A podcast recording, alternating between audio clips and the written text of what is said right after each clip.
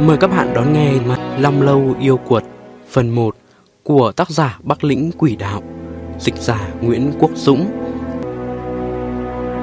Vào những năm 20 của thế kỷ 20, nằm dưới chân núi Yến là Dương Thôn, một thôn làng hết sức bình thường, không có gì đặc biệt.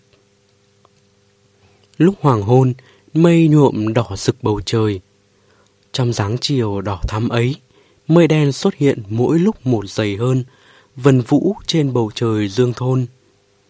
Khi trời tối hẳn, gió bắt đầu nổi lên, mưa lớn ầm ầm kéo đến. Tất cả đều xảy ra hết sức bất ngờ, hơn nữa còn vượt quá mức bình thường.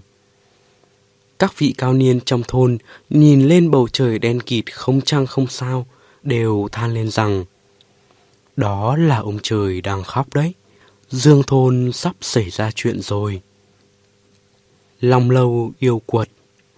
Tục ngữ có câu, ngày gió lớn nổi lửa, đêm trăng đen giết người. Từ xưa tới nay đều là thời điểm thích hợp cho những chuyện không hay xảy ra. Vừa lúc đó, có hai tên trộm đang nấp bên ngoài từ đường nhà họ Dương, âm mưu vào vét sạch những đồ quý giá trong đó. Từ đường của Dương gia là tòa nhà lớn nhất trong Dương thôn. Lúc ban đầu vốn không phải là từ đường. Nghe các vị cao niên kể lại, vào thời vua Gia Khánh nhà Thanh, giặc cướp hoành hành dữ dội. Trong một lần quan quân triều đình đi tiễu trừ giặc cướp, Dương thôn hết bị quan binh lại đến giặc cướp tàn phá. Mười nhà thì mất chín, nhà nào cũng có tang, hộ nào cũng có tiếng khóc. Thê thảm nhất là nhà của trưởng thôn Dương Bình Như. Già trẻ trai gái, không còn ai sống sót. Toàn bộ đều chết thảm dưới gươm đao. Của cải tích lũy trong nhà hàng mấy trăm năm, cùng toàn bộ thi thể đều biến mất không dấu vết. Chỉ còn lại một sân đầy máu tươi, khiến cả mặt đất biến thành màu đỏ thẫm.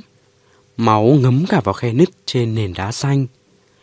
Những người còn may mắn sống sót trong thôn khi nhìn thấy cảnh tượng bi thảm này đều câm lặng, không nói nên lời.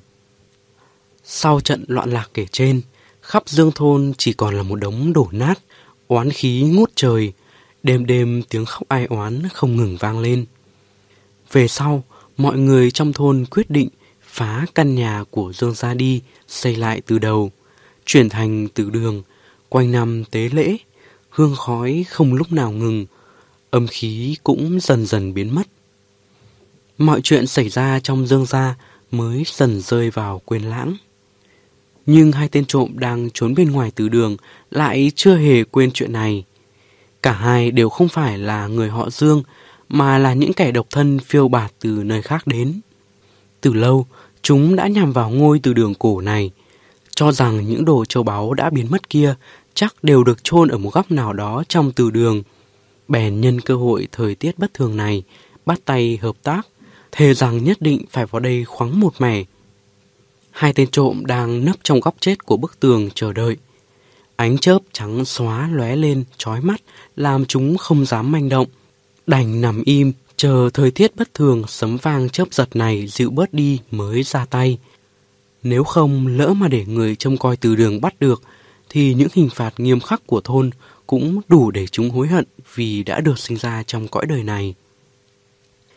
Trong màn đêm đen kịt, gió mưa sấm chớp dường như cũng đã mệt rồi, cùng với một tiếng sấm kinh thiên động địa là ánh chớp chói lóa, soi rõ cả từ đường sừng sững. Vương Bảo Sơn không giấu nổi lo sợ, khẽ thì thào. Tam Hùng, hay là chúng ta về thôi, Thời tiết này thật, thật là đáng sợ quá. Không hiểu do nghĩ đến những vết máu còn lưu lại trong từ đường hay những thi thể đã mất tích một cách bí ẩn mà Vương Bảo Sơn thấy toàn thân ngứa ngáy. Ngay cả da đầu cũng thấy tê tê rất khó chịu. Miệng khuyên Lưu Tam Hùng mà lời nói cứ run lên bẩn bật. Thôi đi, đây đâu phải lần đầu tiên làm mấy việc này. Đừng có làm phiền tao nữa. Lưu Tam Hùng tuy nhìn qua có vẻ vai u thịt bắp, nhưng kỳ thực là một kẻ mưu mẹo để người, nhanh trí và nhạy bén. Hắn mặc một bộ quần áo liền màu đen, chỗ nào cũng có túi, trong mỗi túi đều là công cụ chuyên dùng để đào tường khoét vách. Không cần biết có dùng đến hay không, Lưu Tam Hùng chỉ cần hơi thấy do dự là cứ mang đi cho chắc ăn. Mưa gió đã hơi ngớt, Lưu Tam Hùng đang suy tính xem có nên ra tay hay không, thì thấy Vương Bảo Sơn trố mắt nhìn về phía đằng sau lưng mình, mồm há hốc, mặt mũi méo xẹo. Lưu Tam Hùng chợt thấy lạnh sống lưng. Lẽ nào gặp phải bọn hắc hung hay thi sát hối hám gì ư? Nếu trong từ đường lại có những thứ này, thì hôm nay chắc hẳn phải xuống gặp Diêm Vương rồi. Vương Bảo Sơn chộp lấy cổ tay Lưu Tam Hùng, giọng hồn hển như người sắp chết. Tam Hùng, mẹ nó chứ! Mày mau nhìn xem, trên bức tường, trên bức tường trước cổng kia, không phải có một đứa con gái hay sao? Lưu Tam Hùng bất giác quay đầu lại nhìn, lập tức thấy cảm giác lạnh buốt chạy dọc sống lưng. Bức tường trước cổng mà Vương Bảo Sơn đang nói tới, vốn là một bức tường màu trắng, thường được các gia đình giàu có xây đằng sau cổng nhà, bốn phía cao to, bên trên chạm khắc từ mái hiên cho đến tận chân tường. Mới nhìn thì tưởng dùng để ngăn cách giữa nhà trong và sân bên ngoài, nhưng kỳ thực còn có ý nghĩa nhằm ngăn cản tà ma yêu quái từ bên ngoài xông thẳng vào nhà. Bức tường trước cổng này, Lưu Tam Hùng và Vương Bảo Sơn vẫn thường nhìn thấy, xưa nay chưa từng để ý tới, thậm chí đã từng đi tiểu bậy vào đó. Nhưng lần này, trên bức tường đó, dưới những ánh chớp sáng lóa liên tiếp làm chói mắt, ở giữa khe tường lại có một bóng đen đang đứng nghiêng người, nhìn kiểu tóc thì rất giống một thiếu nữ dân tộc mãn triều nhà Thanh. Bóng đen đó đang chậm chậm cúi xuống, hai tay giơ ra phía trước. Cùng với động tác cúi lưng này, cái bóng đáng sợ đó dừng từ bức tường cứ kéo ra mãi, từng chút một tiến lại gần chỗ góc tường nơi Lưu Tam Hùng và Vương Bảo Sơn đang ẩn nấp, giống như sắp sửa phá vỡ bức tường để chui ra ngoài. Lưu Tam Hùng vốn là một kẻ can đảm, bèn vội vàng lấy từ trong túi áo ra mấy thứ đồ ô uế, khua khua trước mặt. Khi hắn nhìn lại cái bóng đen người con gái triều thành đó, thì thấy cô ta dường như bị giật mình kinh hãi. Một lát sau, những đồ trang sức đính trên đầu cô ta khẽ lay động. Lưu Tam Hùng lập tức cảm thấy gót chân mình bị một bàn tay lạnh như băng tóm lấy. Giật mạnh một cái, rồi ra sức lôi vào phía trong bức tường. Lưu Tam Hùng lúc này đã không còn can đảm được nữa, bám chặt lấy Vương Bảo Sơn. Mau, người anh em, mau giữ lấy tôi! Vương Bảo Sơn đã sợ hãi đến mức ngây người ra, làm sao còn giữ nổi hắn nữa. Dường như nghe có tiếng cười khúc khích, rồi một luồng gió lạnh toát thổi đằng sau gáy. Lưu Tam Hùng thấy tê tê hai bên thắt lưng. Cảm giác toàn thân hơi lạnh lạnh mà lại được thả lỏng. Bàn tay tóm chặt gót chân mình, hình như đã rời xa ra thì phải. Có chuyện gì xảy ra vậy? Đôi mắt Lưu Tam Hùng bất chợt nhìn xuống phía dưới, thì thấy cơ thể mình đang dần dần bị kéo ra. Toàn thân mỗi lúc một lạnh hơn, mỗi lúc một tê hơn. Cuối cùng mất luôn cả ý thức. Đến phút cuối, trong đầu Lưu Tam Hùng chỉ còn lại một chút cảm giác như vậy mà thôi. Vương Bảo Sơn lúc này đã mất hết hồn vía, chỉ biết dương mắt nhìn thi thể của Lưu Tam Hùng bị kéo dài ra và mỏng dần đi, cho đến tận lúc bàn tay đang nắm lấy áo của mình cũng trở nên mỏng xính. Trên mặt đất chỉ còn sót lại một bộ da người trong đống quần áo, còn phần xương thịt vốn nằm bên trong bộ da kia đã bị lột dần dần từ gót chân, giờ chỉ là một khúc thịt đỏ lòm. Đôi chỗ còn thấy cả những khúc xương trắng hiếu, hiện đang bị kéo dần vào bên trong bức tường. Cảm giác ghê sợ, không gì tả nổi. Vương Bảo Sơn thậm chí còn nhìn thấy từng thớ thịt đỏ lòm vẫn còn đang cử động. Lúc này, sự sợ hãi đã vượt quá mức chịu đựng. Hắn liền thét lên một tiếng kinh hoàng, cũng chẳng còn quan tâm đến việc người trông coi từ đường có nghe thấy hay không nữa. Rồi bán sống bán chết, chạy khỏi từ đường, vừa chạy vừa kêu la thảm thiết. Cuộc chạy trốn và tiếng hô hoán của Vương Bảo Sơn đã đánh thức tất cả mọi người trong dương thôn. Đám thanh niên gan dạ, chú ý lắng nghe cũng chỉ thấy hắn liên hồi hét lên. Bức tường, bức tường, bức tường giết người. Lúc trời sáng, có người phát hiện thấy hắn đã chết đuối trong con mương ở đầu thôn. Những người hiếu kỳ trong thôn đổ xô đến từ đường tìm hiểu cũng chỉ nhìn thấy một bộ da người trống không, trông như một cái túi thùng đang nằm phơi trên mặt đất, không thể nhận ra là ai. Những vị cao niên trong thôn chỉ biết tụ tập lại với nhau mà kêu than rằng gây nghiệp chướng rồi, con quái vật ăn thịt nhà họ Dương lại xuất hiện rồi. Từ hôm đó, trong Dương thôn không còn ai dám bén mảng đến từ đường vào buổi tối nữa.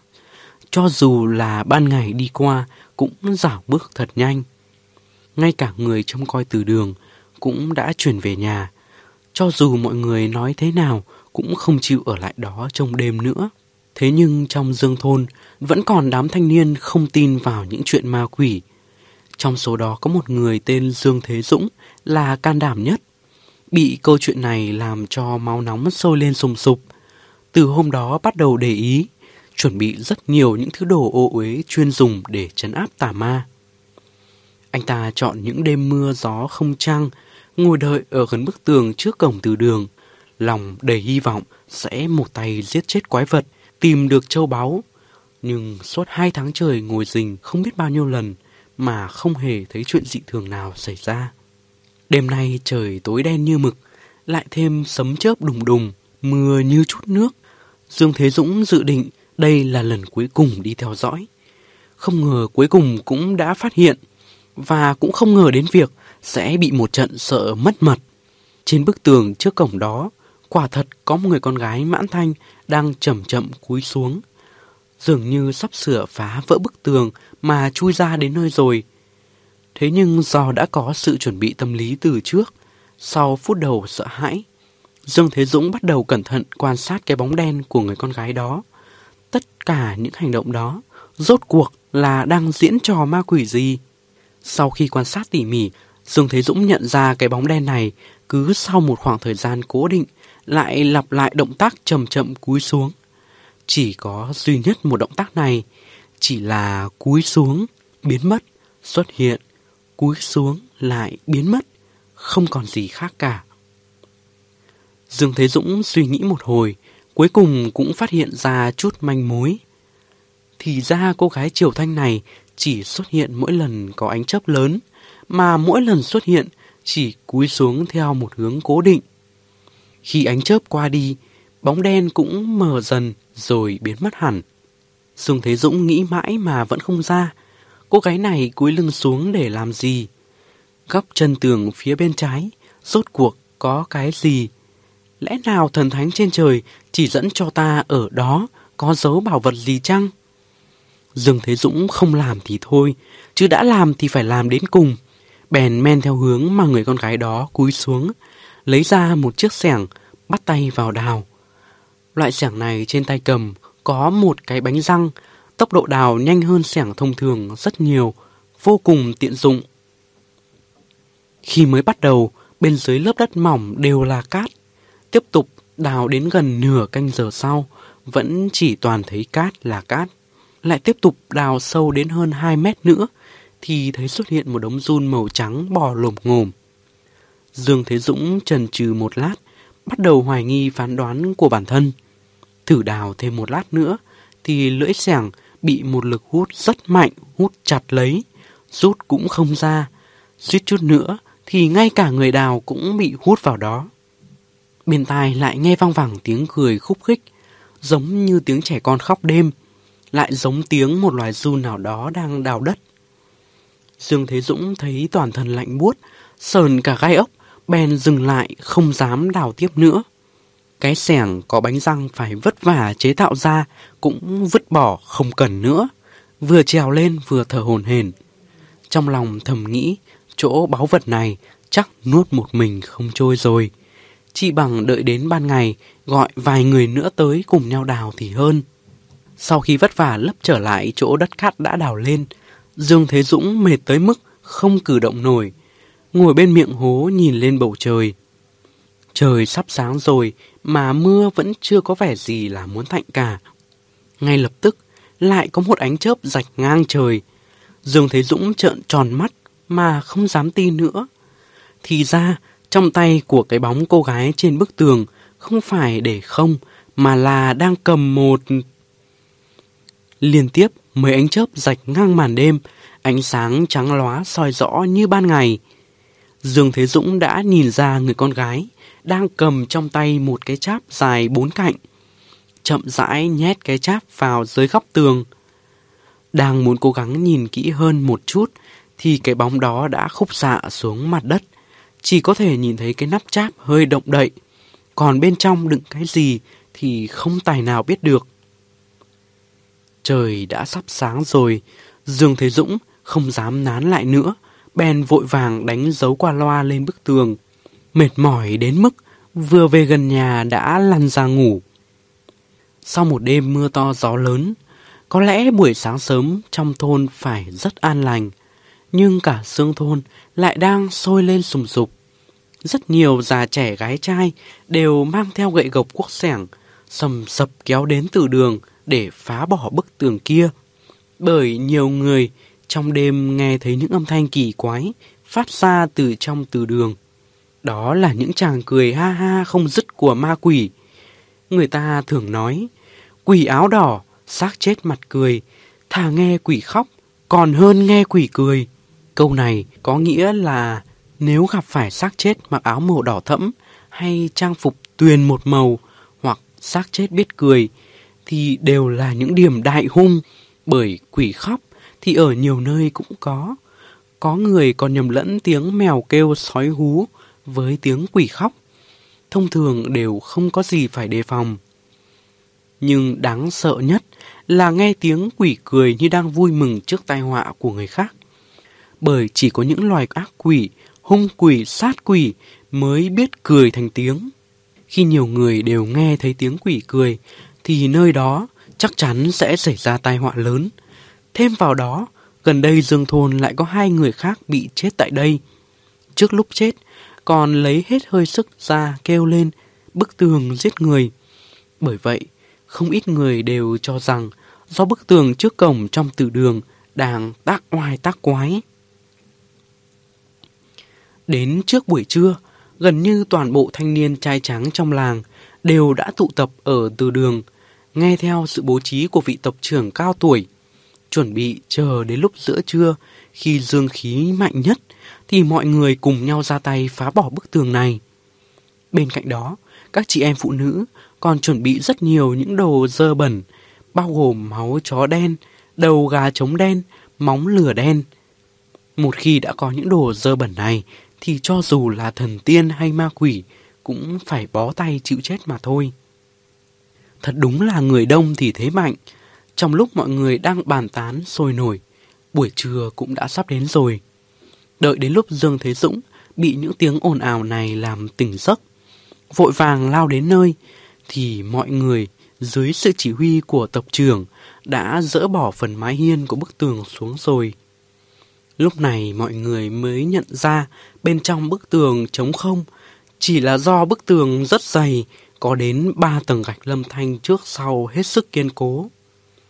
Dương Thế Dũng không lo lắng nữa, sự việc đã đến nước này rồi thì cứ dỡ xuống. Thừa lúc mọi người còn đang bận hò hét ồn ào, không ai chú ý. Dương Thế Dũng bèn lấy một chiếc máy khoan đá, dựa theo ký hiệu đã đánh dấu đêm hôm trước, ra sức để khoan. Quả nhiên, đằng sau lớp gạch đều rỗng không, cấu tạo giống với phần bức tường phía trên. Thỏ tay vào khua khoắng một hồi thì lôi ra được một chiếc cháp hình chữ nhật, nhìn có vẻ cũng là cổ vật. Bên ngoài đèn bóng khắc vô số những hoa văn hình đám mây ba góc màu đen nặng trình trịch mà cũng không biết được là cổ vật triều đại nào. Người dân trong thôn nhìn thấy đào được cổ vật thì đều hết sức vui mừng, liền vây kính xung quanh cái cháp. Hết người này sờ đến người kia mó, mà cũng không nhìn ra được là đồ vật gì. Tộc trưởng vẫn là người học sâu biết rộng, đến xem cẩn thận rồi nói. Không sai, đây đúng là cổ vật, lúc ta còn nhỏ đã từng nhìn thấy loại hoa văn này. Trước đây trong thôn cũng đã từng đào được, tất cả đều bị quan binh mang đi mất nghe nói là đồ vật của vua Yên thời chiến quốc. Vừa nghe thấy đồ vật của nhà vua, Dương Thế Dũng cũng hăng hái hẳn lên, cầm lấy cái cháp lắc qua lắc lại, thấy tiếng kêu leng keng bên trong. Trong đó chắc chắn là vật gì bằng kim loại, rất nặng. Bèn tìm một cái đục nhỏ, cậy từng tí một. Một tiếng binh vang lên. Cái cháp bị tách ra làm hai. Bên trong rơi ra một thanh kiếm cổ màu đen bóng, còn có một cuộn giấy da kiều, viết dày đặc những chữ là chữ. Cẩn thận quan sát thanh kiếm cổ màu đen, Dương Thế Dũng nhận thấy trên thân kiếm thấp thoáng có một chất lỏng màu đỏ đang chuyển động, dường như ẩn giấu vật gì. Người dân trong thôn vô cùng sợ hãi, chẳng lẽ lại là yêu quái gì đây? Có người nhớ lại bộ da người trống rỗng của Lưu Tam Hùng, bèn sợ hãi chạy nấp đằng sau đám đông. Cùng với việc dòng chất lỏng trên thanh kiếm chuyển động ngày càng nhanh, bên tai cũng nghe thấy những tiếng ầm ầm vọng đến mỗi lúc một rõ rệt. Dương Thế Dũng có chút sợ hãi, cũng không dám chần chừ nữa, liền vứt thanh kiếm xuống, rồi nhặt cuộn giấy da cừu ôm vào lòng, lẻn vào giữa mấy người dân trong thôn vẫn đang ngây ra vì hoang mang sợ hãi, rồi lui về phía sau. Chỉ nghe thấy âm thanh vang vẳng càng lúc càng rõ. Từ trên thân kiếm đột nhiên xuất hiện mấy giọt nước nhỏ, lúc tan lúc hợp. Sau đó từng giọt bắn tóe ra, kết lại thành một đám hơi nước màu đỏ thẫm, lơ lửng trên đầu mọi người. Đám hơi nước quái dị ngày càng đặc hơn, có một số kết lại thành giọt đậu lên vai áo, lau cũng không sạch. Phát ra ánh sáng lấp lánh, từng giọt tròn xoe long lanh rất đẹp mắt. Dương Thế Dũng trốn đằng sau đám đông, không há hốc ngạc nhiên như những người khác, mà mở cuộn giấy ra cừu ra, xem xét cẩn thận. May mà trong đó không phải dạng văn chương cổ, dường như khi viết hết sức vội vàng, lời lẽ rất dễ hiểu. Đại ý nội dung là gia tộc của Dương Bình Như từ xưa tới nay luôn nắm giữ một bí mật. Đó chính là bên dưới bức tường trước cổng này có thông với một ngôi mộ cổ của nước Yên. Người nằm trong mộ chính là Đan Thái Tử của nước Yên thời Xuân Thu Chiến Quốc. Cuối thời Chiến Quốc, Kinh Kha hành thích Tần Vương thất bại. Yên Vương lấy một người giả làm Thái Tử, chặt đầu mang lên dâng Tần Vương, nhưng cũng không làm bớt đi cơn giận của Tần Vương. Sau khi Yên Vương bị đánh bại, thì chạy trốn sang Liêu Đông. Trước lúc đi trốn, còn căm giận Thái tử Đan, đem chôn sống Thái tử trong lăng mộ, vốn chuẩn bị sẵn cho bản thân từ nhiều năm trước. Đồ tùy táng chính là vật mà Kinh Kha đem tặng cho Thái tử. Đó là thanh kiếm đen luôn đeo bên mình, đã giết không biết bao nhiêu người. Đến thời Tam Quốc, Tào Tháo lập một đội chuyên đi đào trộm mộ để bổ sung vào quân lương, lập ra chức phát khâu trung lang tướng và mô kim hiệu úy, chuyên lo việc đào mộ, đào bới khắp cả một vùng phía Bắc. Tổ tiên nhà họ Dương có một người tên gọi là Dương Dân Vinh, chính là một viên phát khâu trung lang tướng dưới trướng của Tào Tháo. Sau khi ông ta đào được thanh cổ kiếm này của Kinh Kha thì không rõ tung tích. Cho đến tận cuối triều Thanh mới thấy xuất hiện đời con cháu là Dương Bình Như ở thôn họ Dương này. Dương Bình Như sau khi có được thanh cổ kiếm này giống như có được báu vật. Tìm hiểu mới biết thanh kiếm được làm từ một khối vẫn thiết tự nhiên, chỉ là không biết do duyên cớ gì, vẫn có một lượng từ tính của sắt nhất định. Không được bao lâu thì thời thế loạn lạc, trong lúc quan binh nhà Thanh và giặc cướp giao tranh, thanh bảo kiếm của Dương gia khó lòng mà giữ được. Dương Bình Như thấy sự việc cấp bách, bèn vội vàng viết ra những bí quyết trộm mộ gia truyền và cả lai lịch của thanh kiếm này rồi giao cho con gái, đem cất giấu ở bên trong bức tường. Điều làm Dương Thế Dũng thấy hứng thú chính là trong cuộn gia cừu này còn miêu tả việc Dương Bình Như đã mấy lần tìm cách vào mộ của Yên Vương đã nắm được mấy phần cấu tạo của huyệt mộ.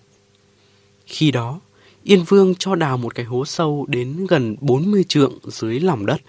Số đất đào lên tất cả đều được chuyển đi chỗ khác, sau đó lại dùng cát lấp vào. Tất cả chỗ cát này đều đã được xử lý bằng cách trà sát và ngâm thuốc độc, bao nhiêu năm cũng không thể ẩm ướt phón cục. Tính lưu động cực kỳ cao. Làm như vậy là nhằm đề phòng những kẻ đào trộm mộ, bởi trong quá trình đào trộm mộ, nếu đào phải cát chảy thì ngay lập tức hố đào sẽ bị cát chảy vào lấp đầy. Nếu không bị ngạt chết thì cũng bị trúng độc mà chết. Chỉ có điều là Dương Bình Như không tài nào hiểu nổi trong vòng chu vi mấy dặm xung quanh lăng mộ của Yên Vương còn bày bố mấy cái giếng đứng sâu tới mấy chục trượng. Không biết là nhà mục đích gì. Trang cuối cùng trong cuộn giấy ra có viết thêm vài dòng suy đoán, cho rằng năm xưa tổ tiên Dương Dân Vinh đã nảy ra sáng kiến. Từ bên cạnh đào sâu xuống tới mấy chục trượng bên dưới lăng mộ. Sau đó lại đào xuống bên dưới một cái giếng đứng cực kỳ sâu nhằm dẫn cho cát chảy xuống đó. Tạo thành một địa cung từ dưới hướng lên trên dẫn vào trong mộ thất. Nhưng gặp phải nguy hiểm khôn cùng, chỉ lấy được thanh cổ kiếm này thì phải vội vàng rút lui. Suy đoán rằng thanh kiếm này chính là pháp khí dùng để chế ngự nguy hiểm. Trước khi tìm ra cách sử dụng thanh cổ kiếm này thì tuyệt đối không được đào đổ bức tường trước cổng. Dương Thế Dũng đọc xong thì thấy lo lắng không yên. Một cái huyệt mộ mà phải tốn nhiều công sức như vậy, rốt cuộc bên trong trôn giấu những thứ gì đây? Phần cuối của cuộn giấy ra là một số bí thuật của việc trộm mộ. Lời lẽ rất rối rắm khó hiểu. Dương Thế Dũng cũng không còn tâm trí đâu mà xem nữa. Bèn tiện tay giấu vào trong người. Lúc đó đám hơi nước màu đỏ phía trên thanh kiếm đã ngày càng dày đặc, phủ một màu đỏ thẫm lên cả bức tường, hơn nữa còn không ngừng lớn lên. Bất ngờ, bức tường đột nhiên sụt xuống một nửa trước con mắt của tất cả mọi người. Cùng với tiếng kêu phát ra từ thanh kiếm ngày càng lớn, cả bầu trời phía trên từ đường cũng xuất hiện mây đen dày đặc, từng cụm từng cụm kết thành một núi mây, lại có vài dải mây đen vây xung quanh, đỡ núi mây bay dần lên cao, dường như muốn giải thoát tất cả những địa khí đã dồn nén dưới lòng đất cả mấy nghìn năm nay. Đáng tiếc là hiện tượng thiên nhiên bất thường sắp sụp xuống đầu này lại không được ai chú ý tới. Trong lúc bức tường sụt xuống, có mấy sợi thịt màu đỏ sẫm âm thầm xuất hiện từ trong chỗ cắt chảy, thoát ẩn thoát hiện, bò ra bên ngoài. Mấy người dân trong thôn không hiểu biết, vừa chạm vào một cái, lập tức toàn thân biến thành màu đỏ như máu, bốc mùi tanh tưởi. Trong chớp mắt, toàn bộ cơ thể chỉ còn lại một bộ xương khô. Đợi đến lúc những tiếng kêu thảm thiết hết đợt này đến đợt khác qua đi, thì những xác chết của đám dân thôn nằm la liệt trên mặt đất. Trong tình thế nguy cấp, Dương Thế Dũng bèn chụp lấy thanh hắc kiếm, hướng về phía mấy sợi thịt đang bò tới. Chỉ nghe thấy uỳnh một tiếng thật lớn. Hắc kiếm gần như bay ra khỏi tay, còn đám sương mù màu đỏ phía trên thanh kiếm đã lớn gấp mấy lần, úp chụp lên Dương Thế Dũng và mấy người xung quanh. Mà mấy sợi thịt kia dường như chịu khuất phục trước đám mây đỏ này, vội vàng lẩn trốn. Số người sót lại vội vàng chạy đến phía bên kia cái lồng mây, sợ hãi nhìn ngang ngó dọc, không biết những sợi thịt kia đang trốn ở đâu. Cuối cùng thì bức tường trước cổng cũng đã sụt hẳn xuống lớp cát mịn. Trên mặt đất chỉ còn lại một cái hố đen khổng lồ. Mọi người ngơ ngác nhìn nhau, không ai biết tiếp sau đây còn xảy ra chuyện gì đáng sợ nữa hay không.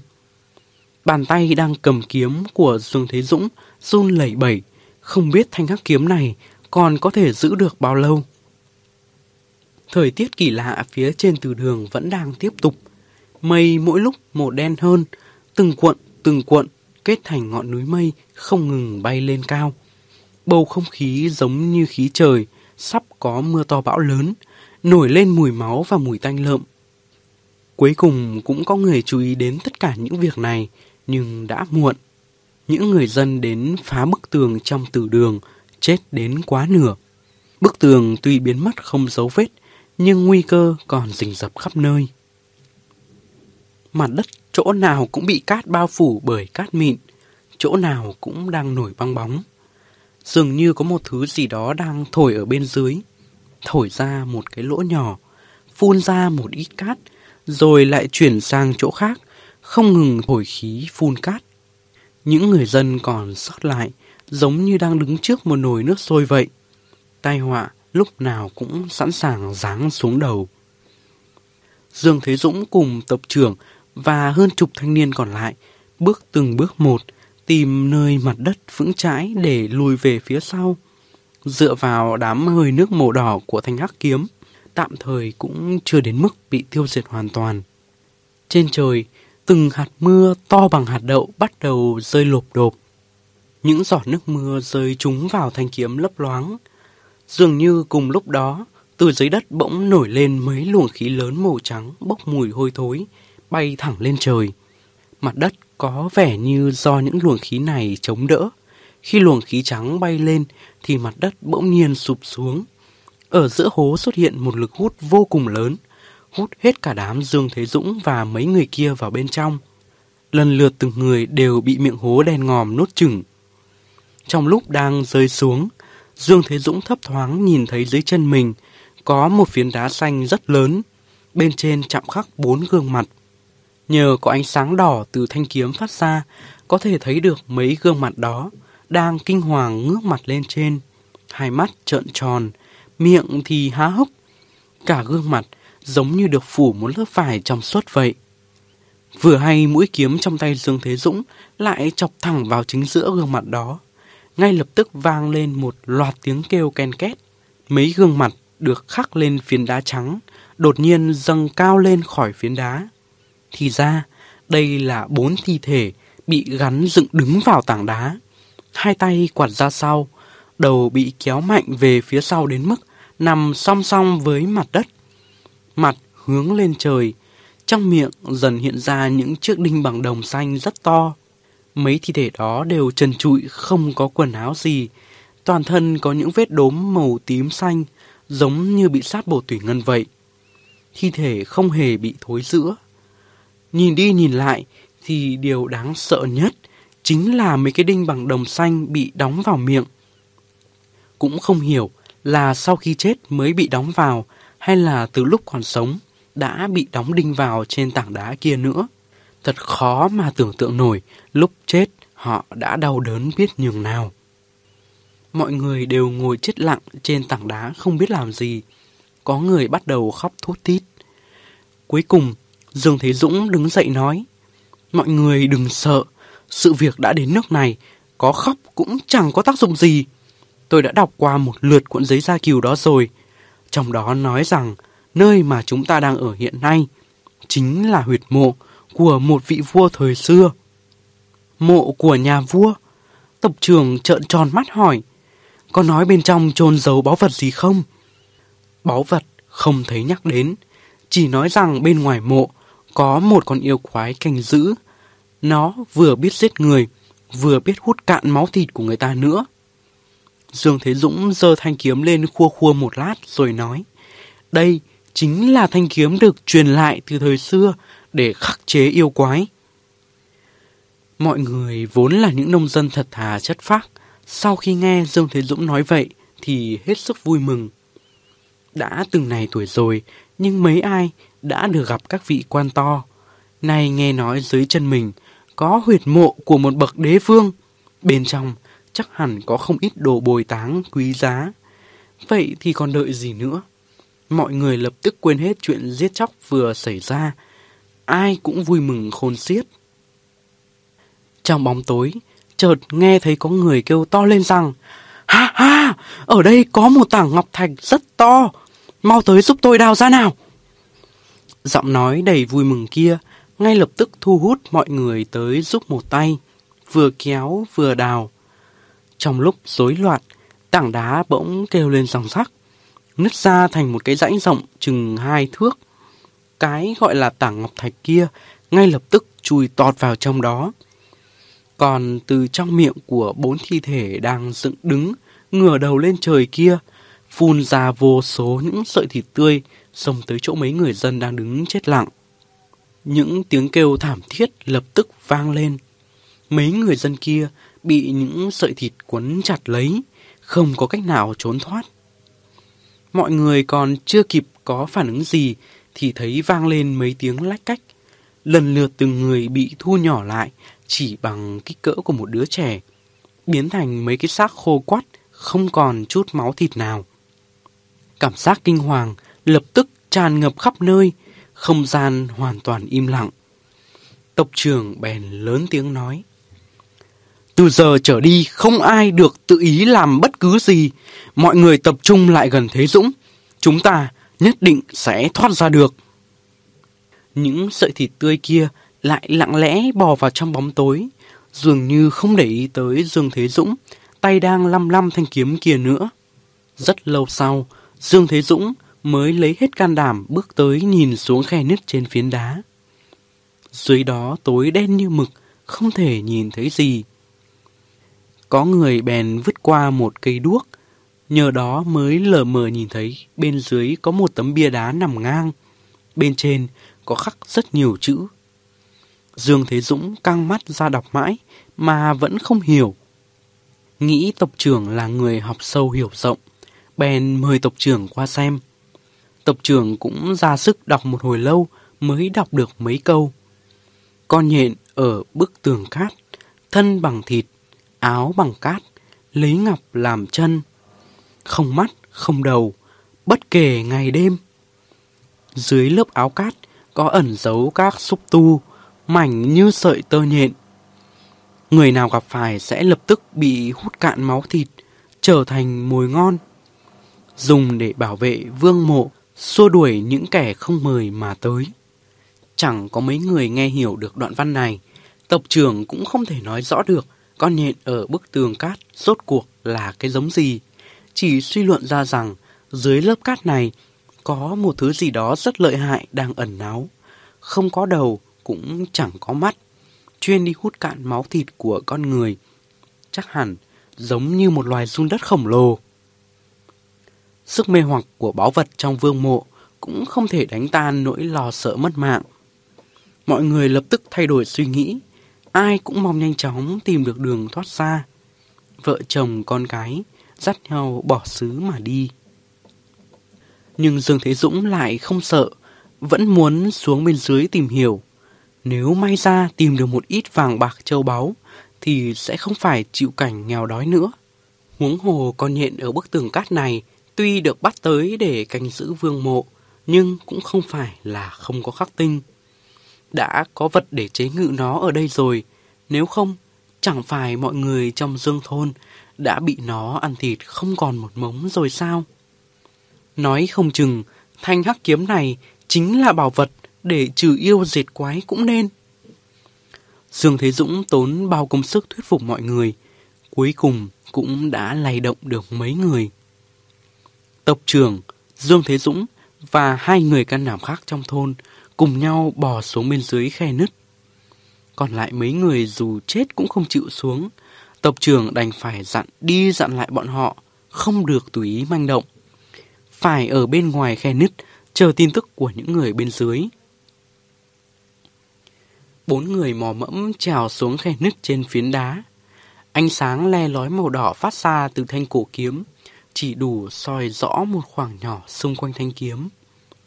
Dưới này là một gian phòng không lớn lắm, bốn mặt là bốn cửa hàng tối đen như mực. Ngay một hạt cát cũng không có, mà đều là mặt đất đen rắn chắc. Không khí rất ẩm ướt, phảng phất mùi hôi thối của cái gì đó đang giữa nát. Dương Thế Dũng khẽ hỏi tộc trưởng, chúng ta đi theo hướng nào bây giờ? Nhìn thế nào cũng chỉ thấy mấy hang động bằng đá giống hệt như nhau. Tộc trưởng quan sát một lúc rồi nói, hang động bên tay trái có gió thổi vào, nói không chừng có thông với bên ngoài, chúng ta đi vào hang động này. Cậu lên trên gọi tất cả mọi người xuống đây, bảo họ rằng chúng ta đã tìm được đường, chuẩn bị thoát ra ngoài rồi. Không cần phải tốn nhiều công sức, chỉ cần nói bên trên có đường có thể thoát ra. Những người ở bên trên đều theo xuống cả, lần lượt từng người một. Dương Thế Dũng cầm thanh kiếm dẫn đầu, tộc trưởng đi cuối cùng, tiến vào cửa động phía bên tay trái. Chưa đi được mấy bước, thì thấy dưới chân xuất hiện một con đường nhỏ hẹp, lát đá, vừa trơn vừa ướt. Hai bên phát ra tiếng rì rầm, nghe ra thì không phải tiếng nước chảy, mà giống như có thứ gì đó đang bò đến. Dương Thế Dũng cầm thanh hắc kiếm soi sang hai bên, nhờ có ánh sáng yếu ớt từ thanh kiếm hắt ra, Dương Thế Dũng kinh hoàng phát hiện thấy hai bên con đường lát đá đều là đầm nước. Phía trước dẫn đến một mảnh đất nhỏ nổi giữa mặt đầm. Trong đầm nước dày đặc từng đàn cá nhỏ màu đen, chúng đều đang há to mồm. Trong mồm là những chiếc răng nhỏ sắc nhọn như răng cưa. Phía trên miệng là hai con mắt tròn, phía sau thân nối liền với một cái đuôi nhỏ dài, chỉ có đầu cá mà không có thân cá. Cả đầu lẫn đuôi chỉ dài bằng một bàn tay, nhìn vẻ dị hình dị dạng vô cùng đáng sợ. Dương Thế Dũng thấy vậy thì vô cùng sợ hãi. Nếu đàn cá này mà bao vây lại, mỗi con chỉ cần đớp một miếng thôi thì e rằng đến mảnh xương cũng chẳng còn. Anh ta đang định dừng bước để cảnh báo mọi người cẩn thận một chút, tuyệt đối đừng để rơi xuống hồ thì đã quá muộn. Bên tai vang lên tiếng kêu thảm thiết. Một người dân trong thôn đi ở phía cuối, giơ tay bưng lấy mắt kêu gào. Mắt của tôi, mắt của tôi, có thứ gì đó nuốt mất mắt của tôi rồi. Người đó luống cuống ngã lăn xuống, kéo theo ba người khác, rồi cùng mất thăng bằng rơi xuống đầm nước. Ngay lập tức, cả một mảng mặt đầm bị khuấy động, vô vàn những con cá nhỏ nhanh chóng bầu kín lấy thân hình của mấy người đó. Có một người tay vẫn bám chặt lấy bên mép con đường đá, dường như muốn cố gắng bỏ lên trên, nhưng chỉ kịp thốt lên mấy tiếng. Tôi là Dương Mậu Tài, tộc trưởng, hãy nói với vợ tôi, tôi là Dương Mậu Tài.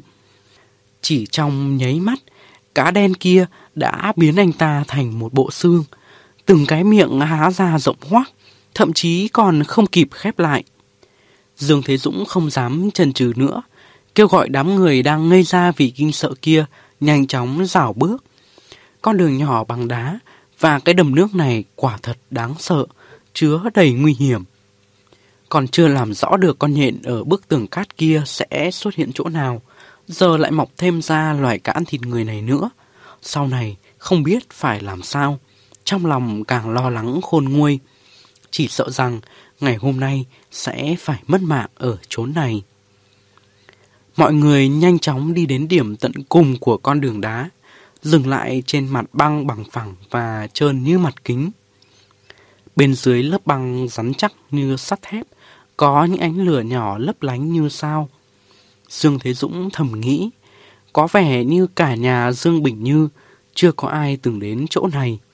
Tất cả những cấu tạo về huyệt mộ được viết trên cuộn giấy da kiều, chỉ có mỗi phần cát chảy bên ngoài là có thật. Nào ai biết được bên trong lớp cát lại ẩn giấu một ngôi mộ lớn bằng băng. Đứng trên mặt băng nhìn ra xung quanh, chỉ là một màn đêm đen kịt. Dương Thế Dũng và tộc trưởng thử đếm số người còn lại, trừ đi mấy người vừa bị rơi xuống đầm. Giờ chỉ còn sót lại có 12 người. Mọi người đều đã bị dồn đến bước đường cùng, sớm đã từ bỏ hy vọng.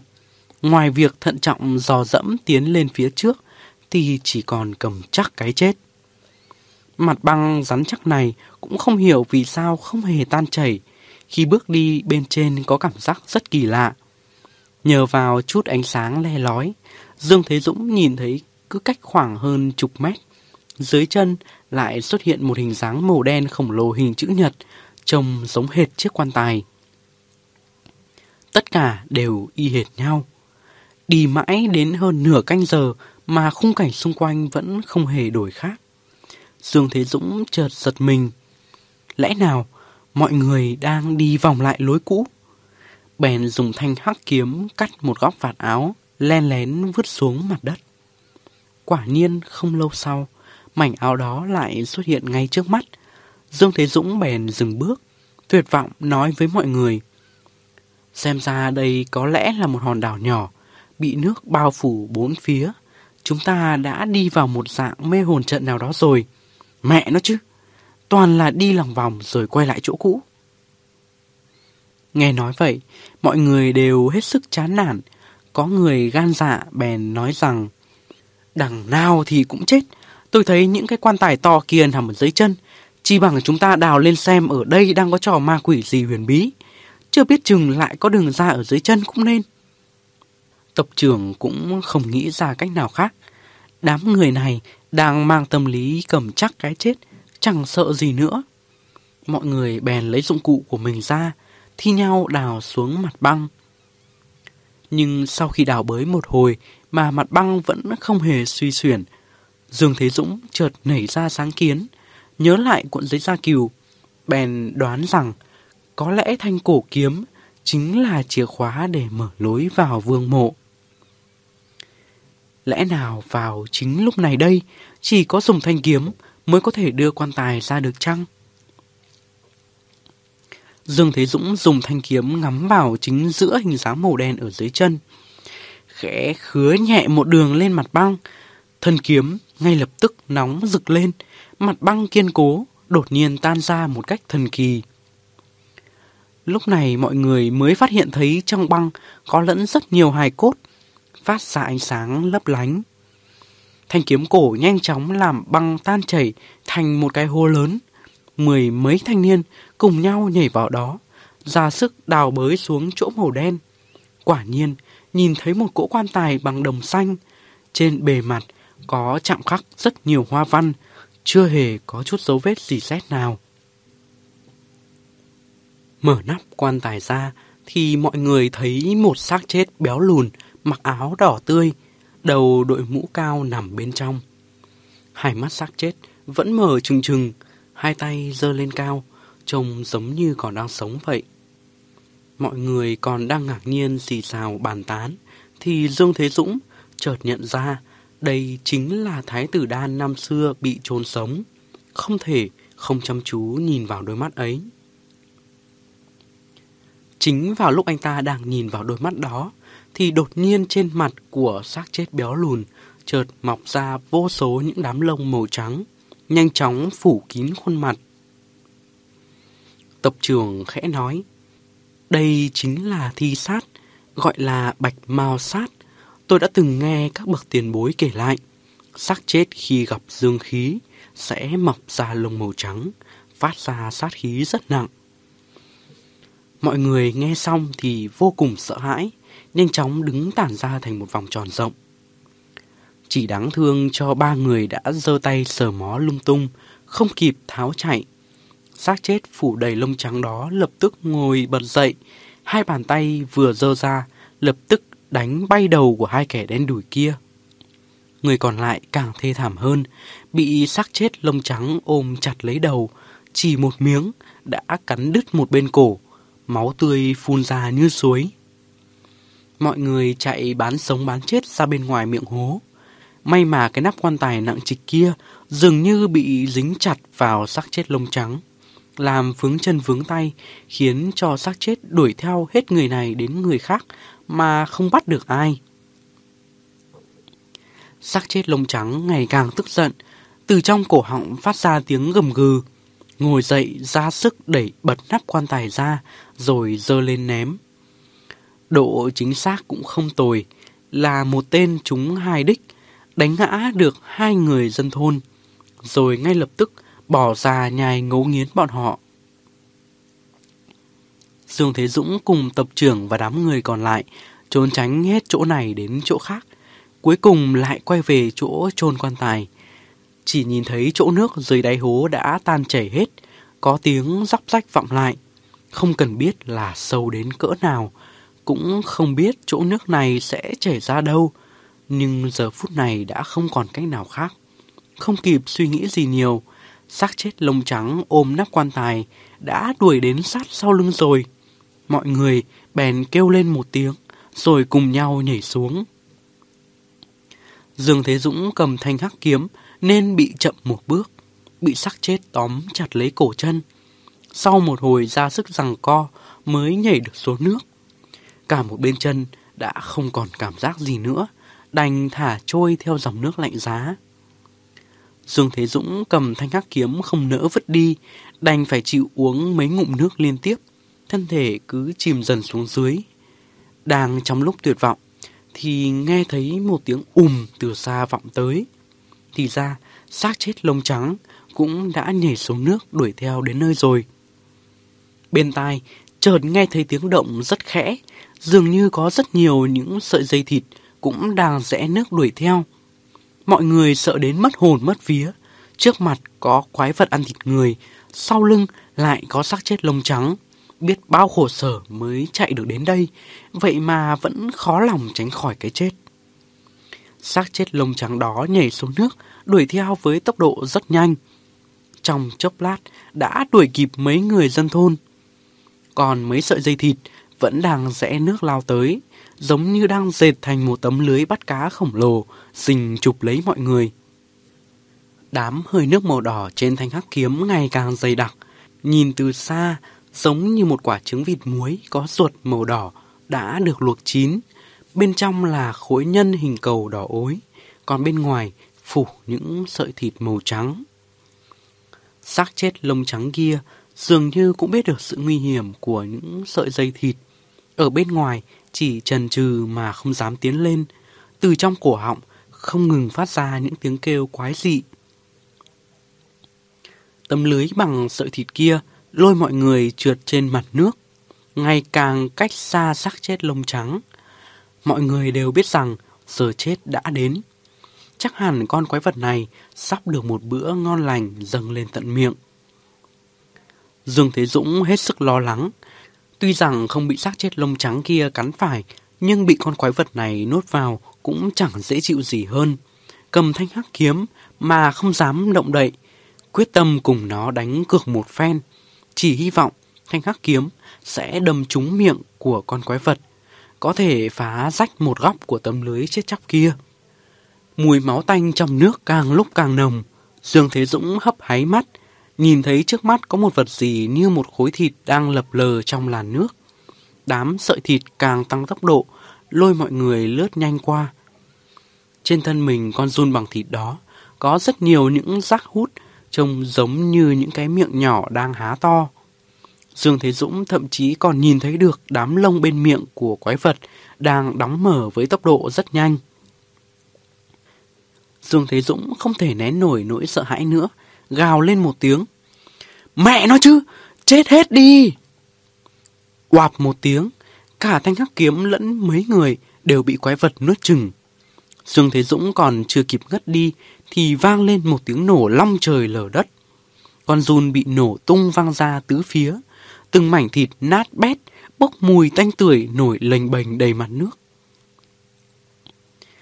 Mang trong lòng nỗi vui sướng phát cuồng vì chiến thắng, miệng thì không ngớt lầm rầm cảm tạ, Dương Thế Dũng cuối cùng cũng ngất đi.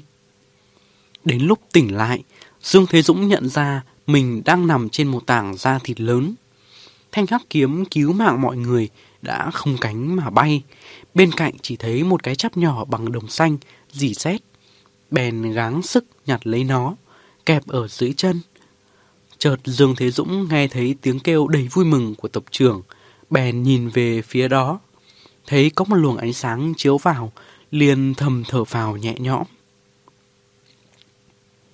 Lúc này anh ta mới nhận ra cả một bên chân ngày càng tê dại.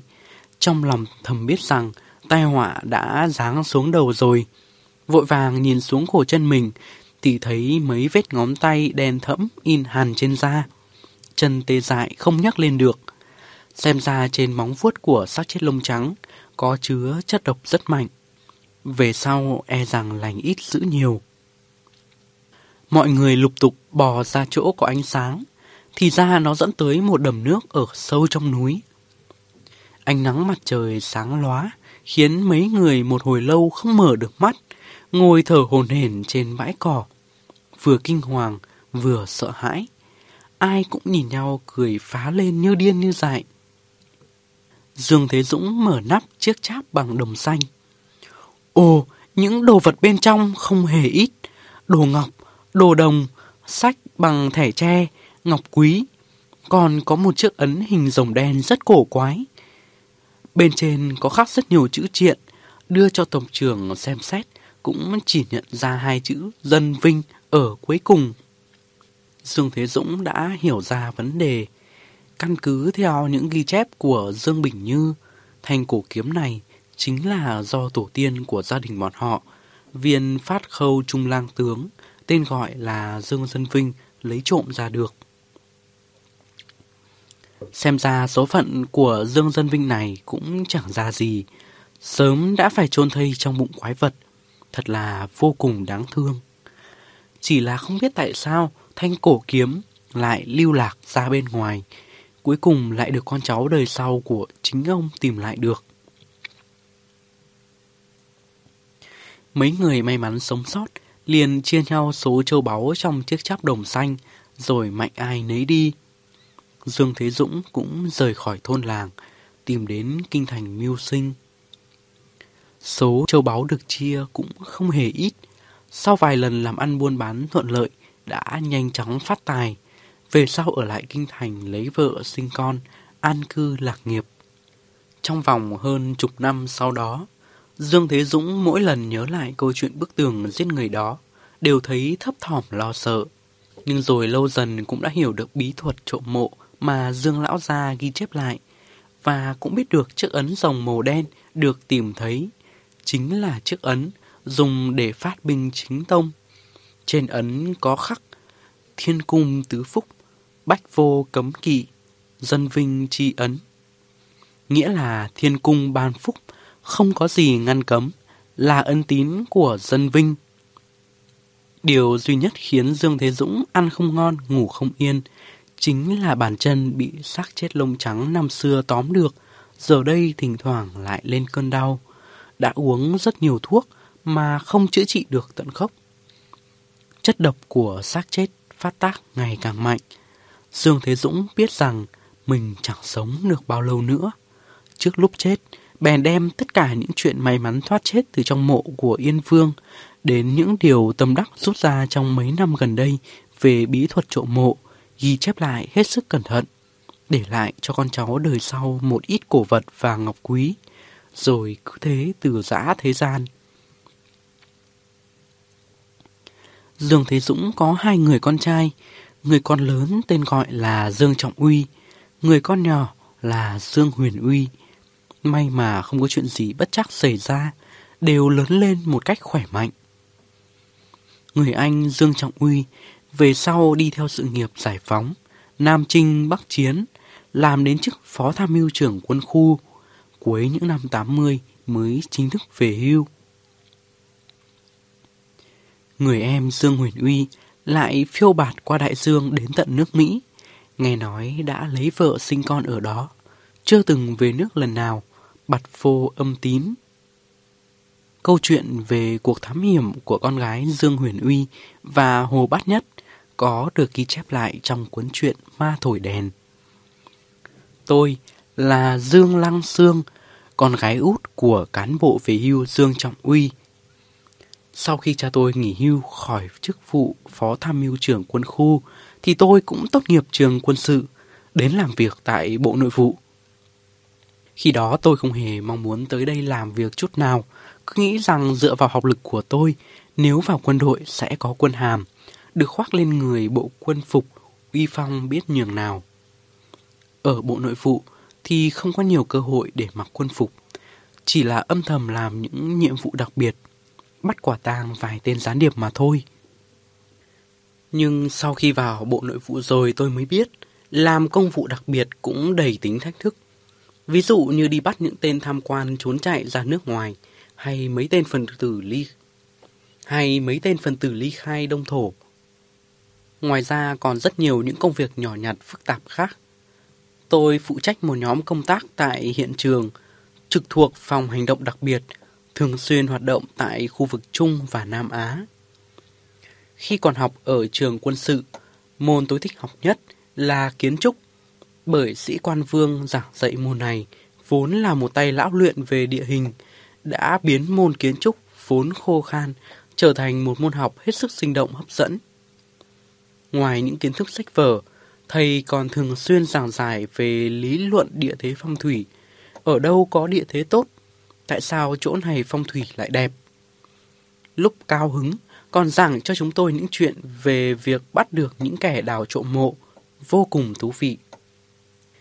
Cùng lúc đó, tôi cũng học được rất nhiều những bí quyết quan trọng trong kỹ thuật kiến trúc, như làm thế nào để mở được các loại địa lao, trước khi hành động, làm thế nào để thiết kế được lối ra vào tốt nhất. Những bí quyết này về sau không chỉ cứu mạng tôi một lần, tất cả đều là công lao của viên sĩ quan lớn tuổi đó. Trong 4 năm ở Bộ Nội vụ, tôi rất ít có cơ hội đi tìm hiểu sách vở, mà phần lớn thời gian đều là ngồi trên máy bay trực thăng bay những quãng đường hàng vạn dặm. Lúc này, tôi đang trốn trong một hang núi hẻo lánh ở Kazakhstan, dẫn đầu một nhóm biệt kích mai phục, chuẩn bị tiến hành nhiệm vụ.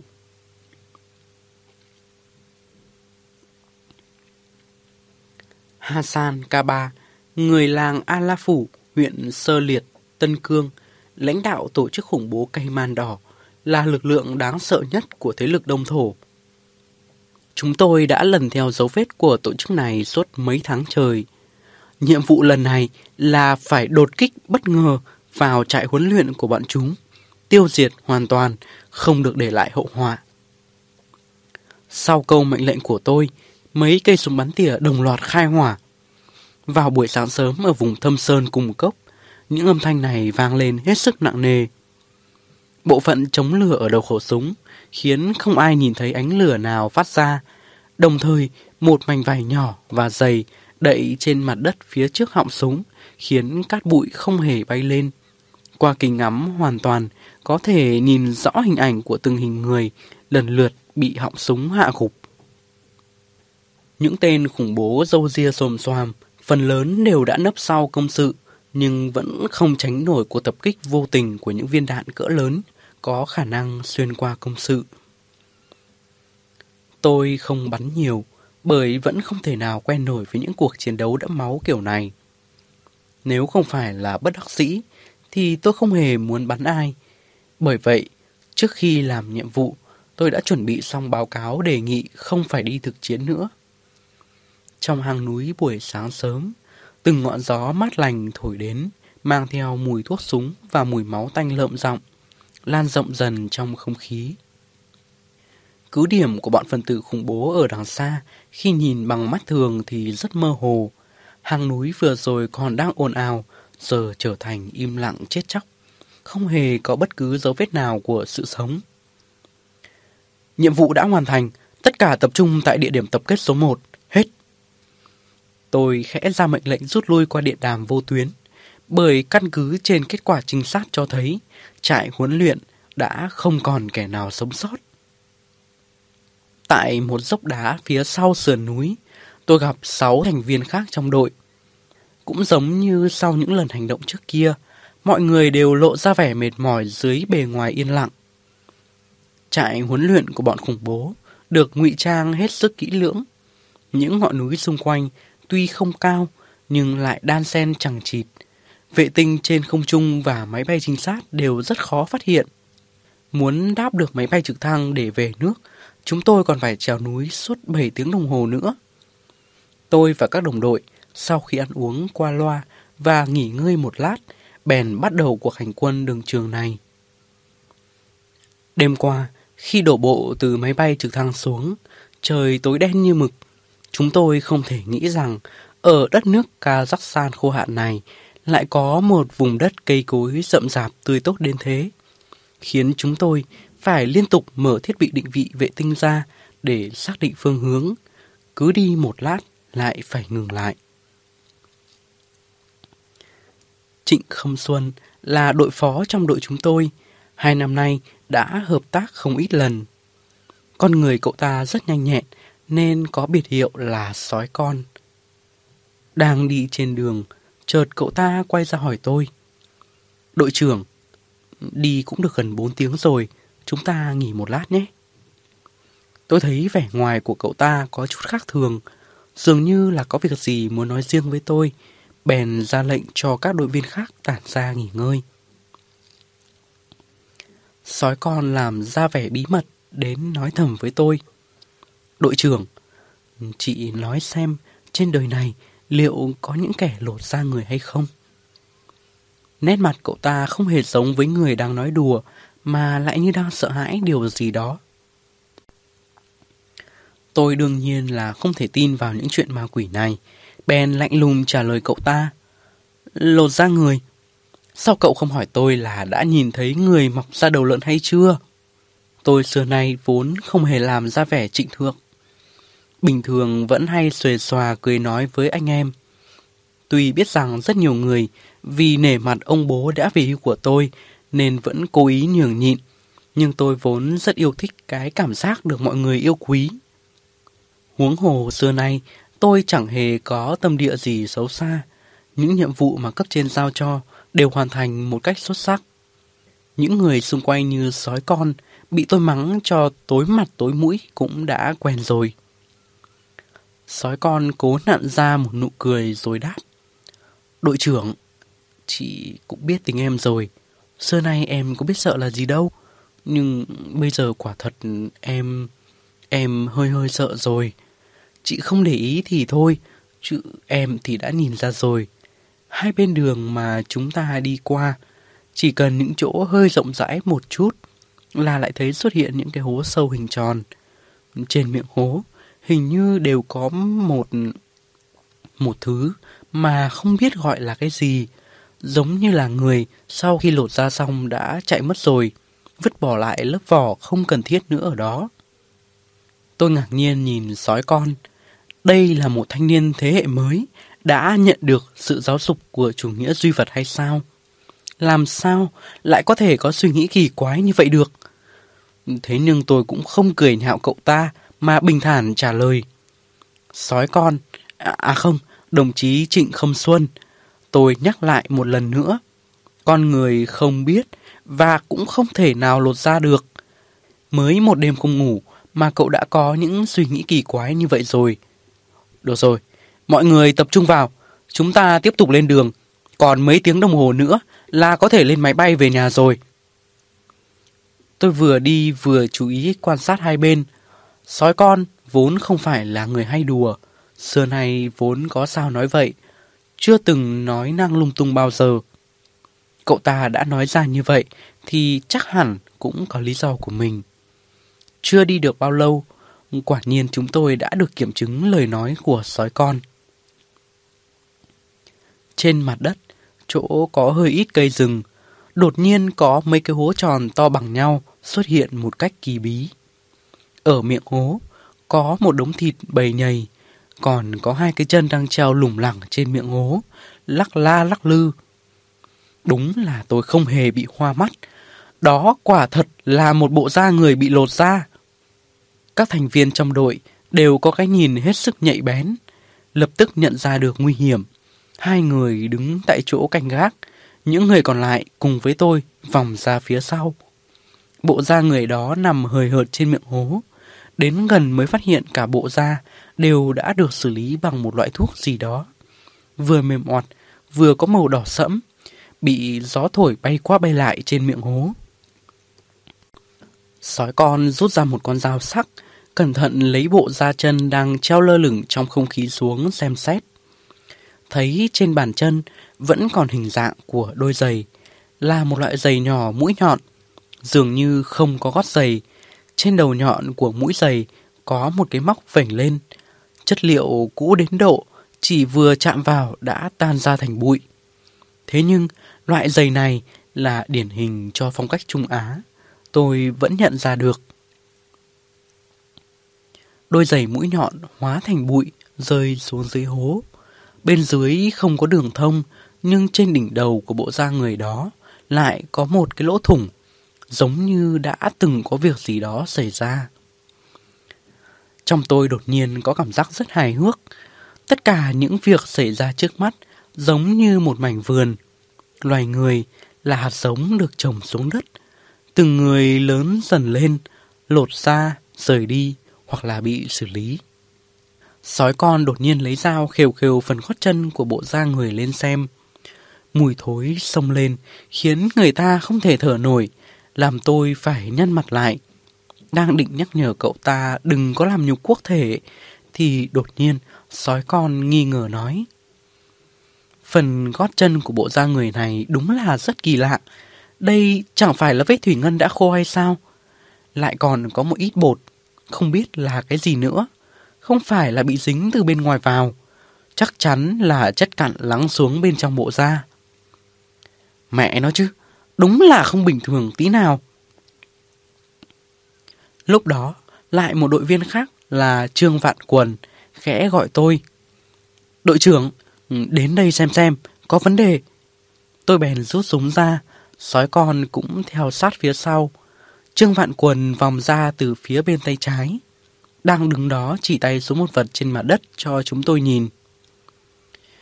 Một đoạn chân người đen đúa, một nửa bị chôn xuống đất. Phần còn lộ ra là phần bắp thịt đã khô quắt lại, không có da bao bọc bên ngoài.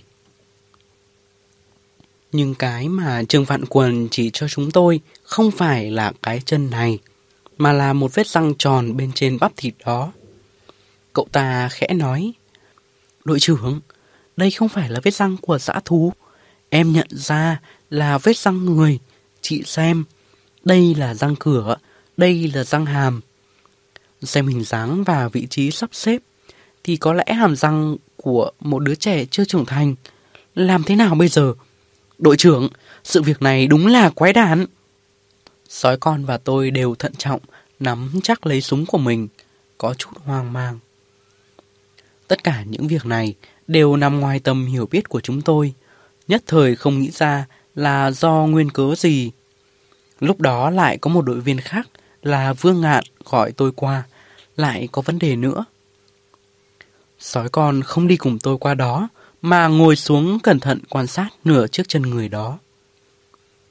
Tôi kinh hãi bước đến chỗ Vương Ngạn, sợ rằng lại nhìn thấy thứ gì đó có liên quan đến bộ phận cơ thể người. Ai mà biết được thứ mà Vương Ngạn đang cầm trong tay lại chỉ là móng vuốt của một loài động vật, phản chiếu ánh sáng mặt trời lấp lánh, nửa phía trước vô cùng sắc nhọn. Nửa phía sau hình nón tròn, có khảm mấy vòng dây vàng, trên thân móng có khắc hai chữ triện cổ, mô kim. Tôi cầm lấy trên tay, có cảm giác trơn mượt đến kinh ngạc, giống như một tấm vải vậy. Lật đi lật lại xem xét một hồi lâu, tôi bèn vứt qua cho sói con xem, rồi hỏi cậu ta. Đây là cái thứ đồ quái quỷ gì? Cậu đã từng nhìn thấy ai đeo loại găng tay sờ vàng này chưa? Sói con nhìn thấy thứ đồ vật này, hai mắt lập tức sáng rực lên, kêu ầm lên rằng Bùa mô kim! Đây đích thực là bùa mô kim rồi! Thứ này cần dùng móng vuốt xuyên sơn giáp sắc bén nhất, đeo vào, đem ngâm trong thịt chim cu cu 7749 ngày, đem chôn sâu hàng trăm mét ở chỗ đất dưỡng thi để tụ khí. Kiên trì như vậy trong suốt 4 đến 5 năm trời mới được như thế này. Là vật chứng nhận tư cách của mô kim hiệu úy. Chị đúng là chẳng biết gì, lại còn nói là găng tay gì chứ. Tôi không hiểu rõ lắm những điều sói con vừa nói, bèn lập tức giáo huấn cậu ta. Cậu cũng biết nhiều thứ nhỉ? Như vậy cậu chắc chắn biết chỗ này là chỗ nào hả? Có cần tôi nói cho cậu rõ? Người Kazakhstan chắc thông hiểu văn hóa của người Hán. Ngay cả chữ triện của Trung Quốc cũng học được rồi. Sói con cứ mân mê bộ móng vuốt đen bóng đó. Không nỡ rời tay, nhìn có vẻ băn khoăn suy nghĩ.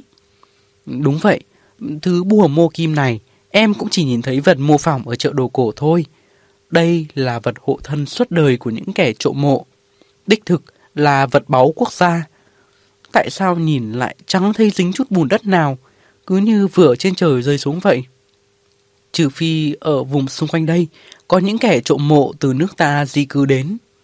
Nhưng nếu làm rơi mất bùa mô kim này thì tính mạng của kẻ đó không phải sẽ gặp nguy hiểm sao? Em thật không tài nào hiểu nổi. Tôi cũng phần nào hiểu được ý nghĩa của hai từ mô kim này thì ra là tìm kiếm những đồ châu báu bồi táng trong quan tài, lại còn đặt cho cái tên nghe văn vẻ đến như vậy. Thật là nực cười. Tôi cũng thấy toát mồ hôi lo lắng cho chủ nhân của chiếc bùa mô kim này. Đã là đồng bào trong nước, lại đến tận đây trộm mộ của những con ma ngoại quốc này. Đúng là xấu hổ với người nước ngoài quá đi mất. Mọi người lại tiếp tục lên đường, ai cũng hết sức thận trọng. Nhưng những việc xảy ra sau đó nằm ngoài sự suy đoán của tất cả chúng tôi. Cũng phá tan giấc mộng 3 giờ sau được lên máy bay về nhà của mọi người. Đầu tiên là việc vệ tinh định vị đột nhiên ngừng hoạt động. Sau đó điện đàm vô tuyến cũng im bặt. Ngay cả đồng hồ đeo tay cũng đồng loạt ngừng chạy hết cả. Các đội viên tuy có chút phiền lòng nhưng đều không hoang mang sợ hãi ngược lại vẫn tiếp tục tiến lên theo con đường mòn phía trước. Biết rõ là gần đây có đồng bào gặp nguy hiểm, nhưng lại chẳng giúp được gì. Các đội viên và tôi đều có cảm giác lo lắng, thận trọng tiến lên. Tôi không để lãng phí thời gian hỏi han sói con đủ điều, cũng biết thêm được vô số kiến thức.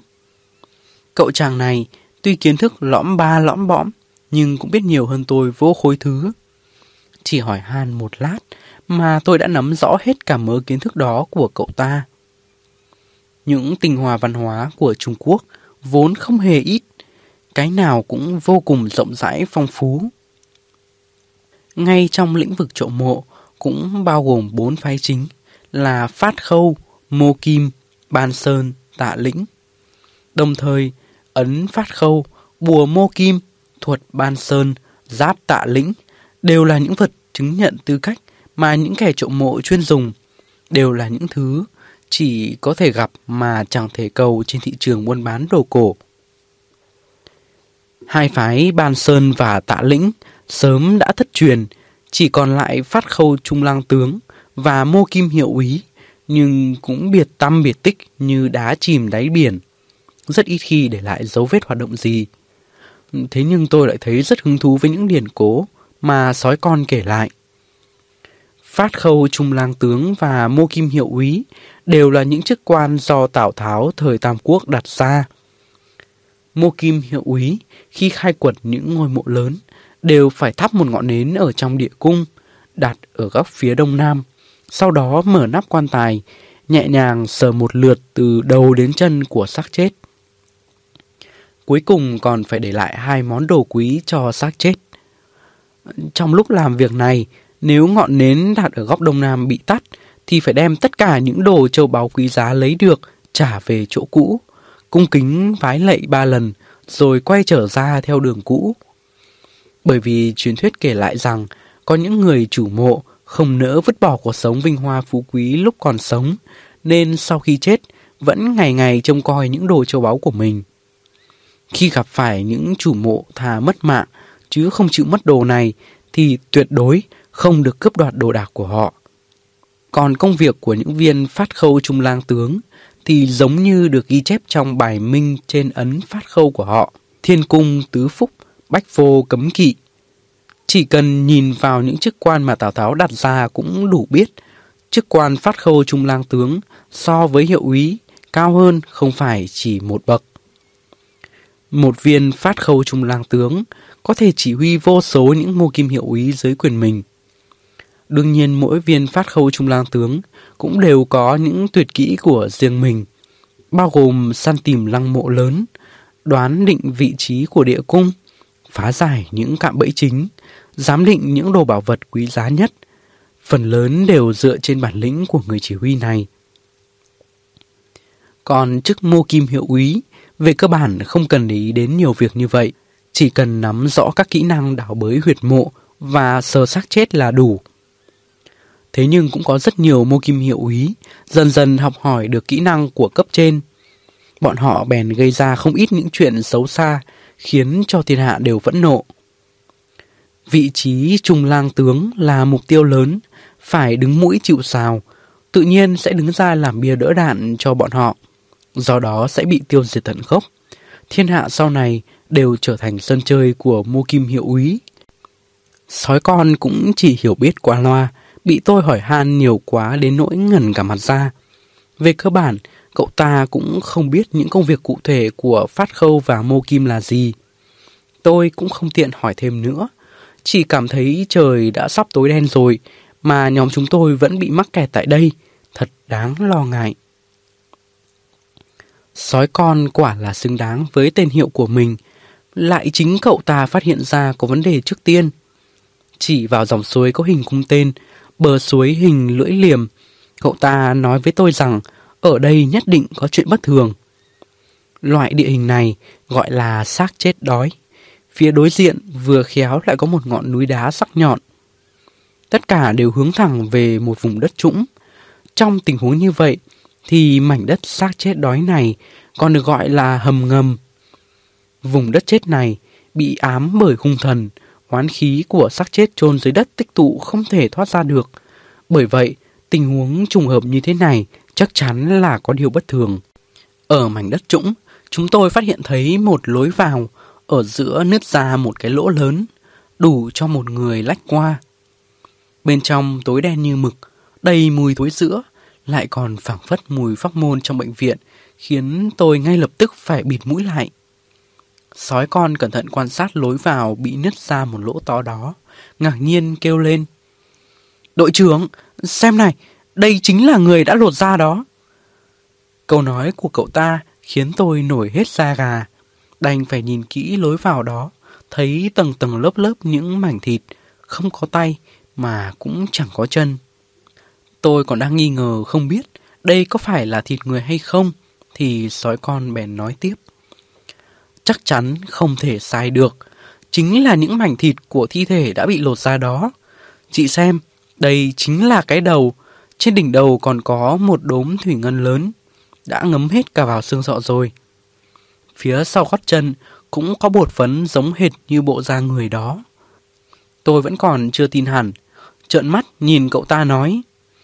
Cậu đừng lộn xộn nữa, con người ta vốn không thể lột ra được, trừ phi là bị người khác dùng dao lột. Tôi vừa nói dứt lời, thì từ trong động vang lên tiếng nói của một nam thanh niên. Đúng vậy, chị nói không hề sai, con người ta không thể tự lột ra được. Đây đều là những người bị bóp da ra.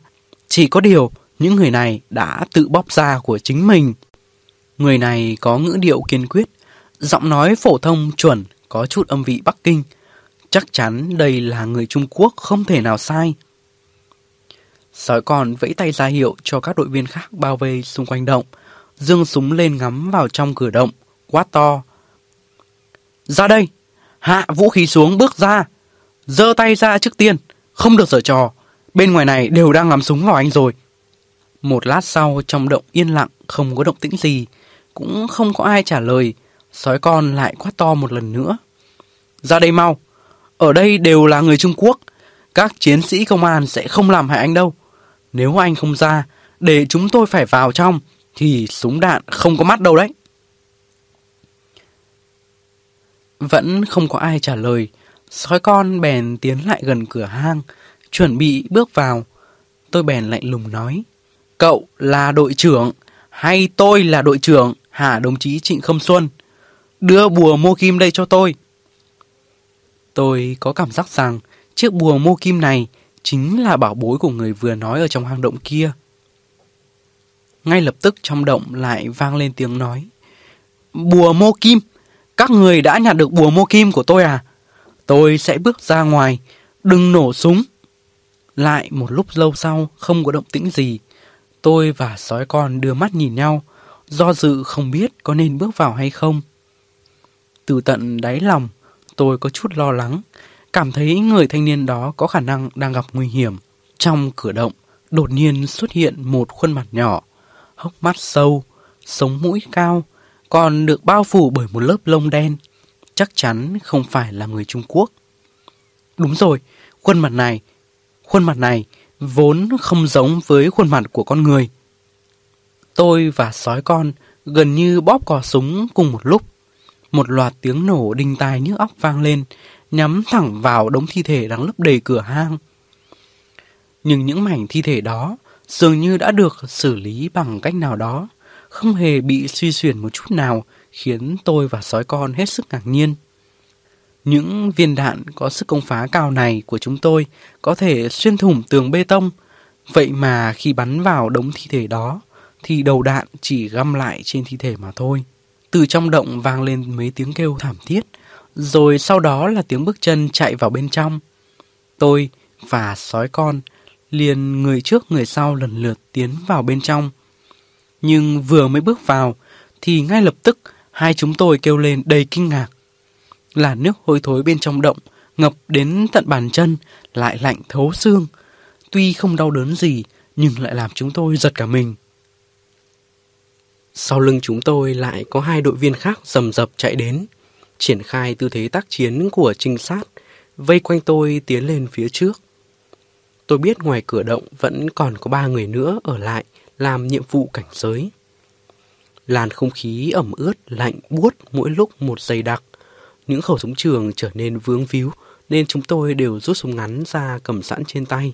Tiến thêm khoảng 20 mét nữa, thì không khí khô ráo dần lên, nhưng lại vừa có mùi tanh, vừa lạnh lẽo. Còn lẫn trong đó một mùi vị quái dị. Tôi đang suy nghĩ xem có nên đeo mặt nạ phòng độc hay không, thì bị một thứ trước mắt hút chặt lấy ánh mắt. Phía trước huyệt động bỗng nhiên xuất hiện một mảnh đất rộng rãi, trên đó người đứng đen đặc. Tôi và các đội viên khác ngạc nhiên hết sức, lần lượt giơ súng ngắn lên ngắm bắn vào đám người đó. Trong địa đạo tối đen như mực này, thì dù có nhìn qua kính hồng ngoại, cũng không thấy rõ ràng lắm. Chúng tôi lập tức chuyển sang sử dụng đèn pin công suất cao. Sau khi đã chuẩn bị chiến đấu xong xuôi, đội viên Trương Vạn Quần ném ra một quả pháo sáng. Lúc này chúng tôi mới bị ngạc nhiên. Trước mắt chỉ là một đám tượng binh mã xếp thẳng hàng ngay lối, giống hệt như tượng binh mã tìm thấy trong lăng mộ Tần Thủy Hoàng. Đứng sừng sững ở bốn góc của thế trận hình vuông này là tám chiếc cột hình trụ được chạm khắc tinh xảo. Xung quanh là vô số những tượng ngựa có cánh, chim tước đỏ, sư tử, kỳ lân và tượng người bằng đá đội mũ cầm kiếm. Những tượng đá này có hình dáng hết sức cổ xưa, mang phong cách thời Tần Hán của Trung Quốc. Nếu như không phải đang ở nơi đất khách quê người, thì tôi đã ngộ nhận rằng mình đang đi tham quan bảo tàng tượng binh mã ở Lâm Đồng. Lẽ nào đây chính là những tượng binh mã bằng đá được bồi táng? Chúng tôi do không cẩn thận đã đi vào trong một lăng mộ thời cổ đại. Tôi vỗ vỗ đầu, có chút không tin vào đôi mắt của chính mình. Không ai bảo ai. Bốn người chúng tôi cùng cảnh giác tiến vào giữa đám tượng binh mã trong trận đồ hình vuông, cho đến tận nơi cuối cùng là một chỗ bốn phía xung quanh không có gì bao bọc, mới nhìn thấy một tấm bia đá cao bằng thân người đứng sừng sững cô độc. Trên bức tường phía sau tấm bia đá có mấy cửa hàng dẫn vào bên trong. Tôi lấy ra một quả bom cháy loại nhỏ đặt ở trước mặt, dựa vào ánh sáng phát ra từ đó để đọc tấm bia một cách cẩn thận. Chỉ thấy nằm bên dưới tấm bia làm con rùa khổng lồ chạm bằng đá. Bên trên có khắc một con nhện lớn màu đen rất tỉ mỉ chi tiết. Ngay cả từng sợi lông trên mình con nhện cũng có thể nhìn rất rõ. Trong khi tôi còn đang nghi ngờ thì Trương Vạn Quần gọi to một tiếng. Đội trưởng, tới đây xem này. Nhìn theo ánh mắt của cậu ta, tôi lập tức phát hiện thấy trong một cửa hang phía sau tấm bia đá có vứt một ống kính hồng ngoại giống với loại sản xuất ở trong nước. Hai mắt tôi lập tức sáng lên. Lẽ nào đây chính là do người thanh niên kia cố ý để lại cho chúng tôi làm dấu hiệu chỉ đường chăng? Từ xung quanh, đột nhiên vang tới tiếng bước chân chạy gấp gáp, làm chúng tôi ngay lập tức cảnh giác trở lại. Sói con và mấy người kia đều gắng sức chú ý quan sát, quay lưng vào tấm bia, súng quay ra phía ngoài, sẵn sàng chuẩn bị chiến đấu. Tiếng bước chân gấp gáp đột nhiên ngừng lại. Một lát sau, một đôi chân dài đột nhiên hiện ra trước ánh sáng của quả bom cháy. Bàn chân đen đúa hướng về phía bốn người chúng tôi, liền sau đó cả thân hình cũng di chuyển tới. Thì ra là một con nhện mình đầy lông lá. Tôi không hề thích loài vật này một chút nào. Cảm thấy ghê rợn, tôi bèn giơ súng lên bắn một phát. Con nhện chết ngay. Ngay lập tức, tiếng bước chân gấp gáp lại vang lên. Dường như trong bóng tối có đàn đàn lũ lũ những con nhện khác đang tụ tập lại. Chúng tôi còn chưa nghĩ ra biện pháp gì để đối phó, thì chợt thấy tấm bia đá sau lưng hơi lay động, phát ra tiếng nứt răng rắc. Chúng tôi lập tức nhảy tránh xa khỏi tấm bia đá. Người vừa mới rời khỏi đó, thì thấy con nhện khắc trên đỉnh tấm bia đá giơ chân lên, dường như là đã sống lại vậy. Điều này đúng là nằm ngoài sức tưởng tượng. Thân mình của con nhện khắc trên đá có đột nhiên tự phình to ra, bên trong có vô số những thứ gì đó đang thi nhau chuyển động. Tôi và các thành viên khác trong đội không dám chờ đợi thêm nữa, vội vàng chạy vào bên trong cửa hàng có chiếc kính hồng ngoại đó. Đồng thời, châm thêm một quả bom cháy bằng chất rắn nữa, vứt ngoài cửa hang, rồi mới vội vội vàng vàng chạy vào phía trong. Chưa đi được bao xa thì tôi nhận thấy dưới chân mình vừa lạnh vừa trơn. Dùng đèn pin dọi xuống, thấy một màu vàng chói lóa. Kiểm tra kỹ hơn thì thấy hóa ra đây chính là những viên gạch lát đúc bằng vàng khối. Mọi người ngây hết cả ra, đột nhiên nhìn thấy trước mặt có ánh lửa bập bùng, bèn chậm chậm bước tới. Còn chưa kịp đứng vững, thì đột nhiên tất cả đều bị rơi xuống dưới. May mà chỗ này cũng không cao. Sau mấy tiếng lịch bịch, chúng tôi rơi xuống một nền đất có tính đàn hồi, khiến tôi thấy hoa mắt chóng mặt, nằm ở đó mà không dậy được. Một lúc sau, lọt vào tầm mắt của tôi là khuôn mặt của một thanh niên trẻ, vừa có vẻ ngạc nhiên lại vừa giễu cợt. Những đội viên xung quanh cũng cảnh giác, chăm chú nhìn vào người lạ mặt đó. Súng đã lên đạn sẵn sàng. Còn chưa biết đây là chỗ nào, chỉ nghe thấy tiếng người lạ mặt kia ha ha cười. Người đẹp! Hoan nghênh đến sân hoàng cung trong lòng đất. Thế nào? Cũng được đấy chứ hả? Người lạ mặt vừa nói xong, lại giơ tay ra tiếp tục. Tôi tên là Lâm Nam. Yên tâm đi, tôi đích thực là người Trung Quốc. Thật không ngờ lại có thể gặp được đồng bào ở đây. Nào, làm quen chút nhé. Nếu cô vẫn không chịu đứng dậy, cẩn thận kẻo những mảnh thi thể bên dưới sẽ nhảy lên, chơi trò lột xa cùng với cô đấy. Vừa nghe xong câu này, tôi liền hoảng hốt nhảy dựng lên, cúi xuống xem xét. Cái mà chúng tôi đang đứng trên tuy không có những mảnh thi thể, nhưng lại có tính đàn hồi rất lớn. Tôi đành cố nén cảm giác ghê sợ không nhìn nữa. ngẩng đầu lên, miễn cưỡng giơ tay ra bắt qua loa. Tôi là Dương Lăng Sương, rất vui được gặp anh. Lâm Nam bắt chặt lấy tay tôi, dường như không có ý định buông ra, làm tôi bực mình lườm anh ta một cái. Lúc đó mới phát hiện thấy trên xương gò má của người thanh niên này có một vết thương do dao cắt rất sâu. Điều đó chỉ càng làm tăng thêm vẻ bướng bỉnh và khinh đời của khuôn mặt đó mà thôi. Tôi gắng hết sức rút tay về, lại lườm anh ta một cái nữa. Tôi tháo mũ bảo hiểm xuống, đang định lau mồ hôi thì thấy Lâm Nam chân chân nhìn tôi không chớp mắt, khiến tôi phát cáu lên. Anh nói gì đi chứ? Câm rồi à? Được, được, được. Tôi nói, tôi nói. Đây là nước Kazakhstan ở Trung Á. Không cần tôi phải nói nhiều. Thế nhưng hoàng cung dưới lòng đất này thì trăm phần trăm là do người Trung Quốc chúng ta làm nên. Lâm Nam lấy giảm ít bánh quy, cũng không thèm để ý là đang ở đâu. Nhìn thấy tôi cau mày, nhưng vẫn coi như không biết gì. Vừa ăn vừa nói. Trong chất giọng dường như còn phảng phất chút gì đó ngạo mạn. Vương quốc cổ này rất ít khi được nhắc đến trong sử sách, có lẽ là vào thời Hán Vũ Đế. Trong quá trình chiến tranh liên tục với giặc hung nô, một bộ phận quân lính đi chinh chiến ở phía Tây sau khi đến nơi này đã không quay về nước mà ở lại đây.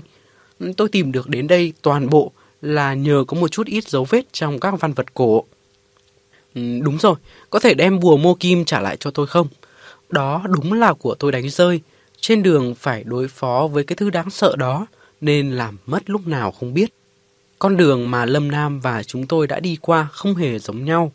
Ở ngoài cửa động, chúng tôi cũng không hề phát hiện thấy chút dấu vết nào.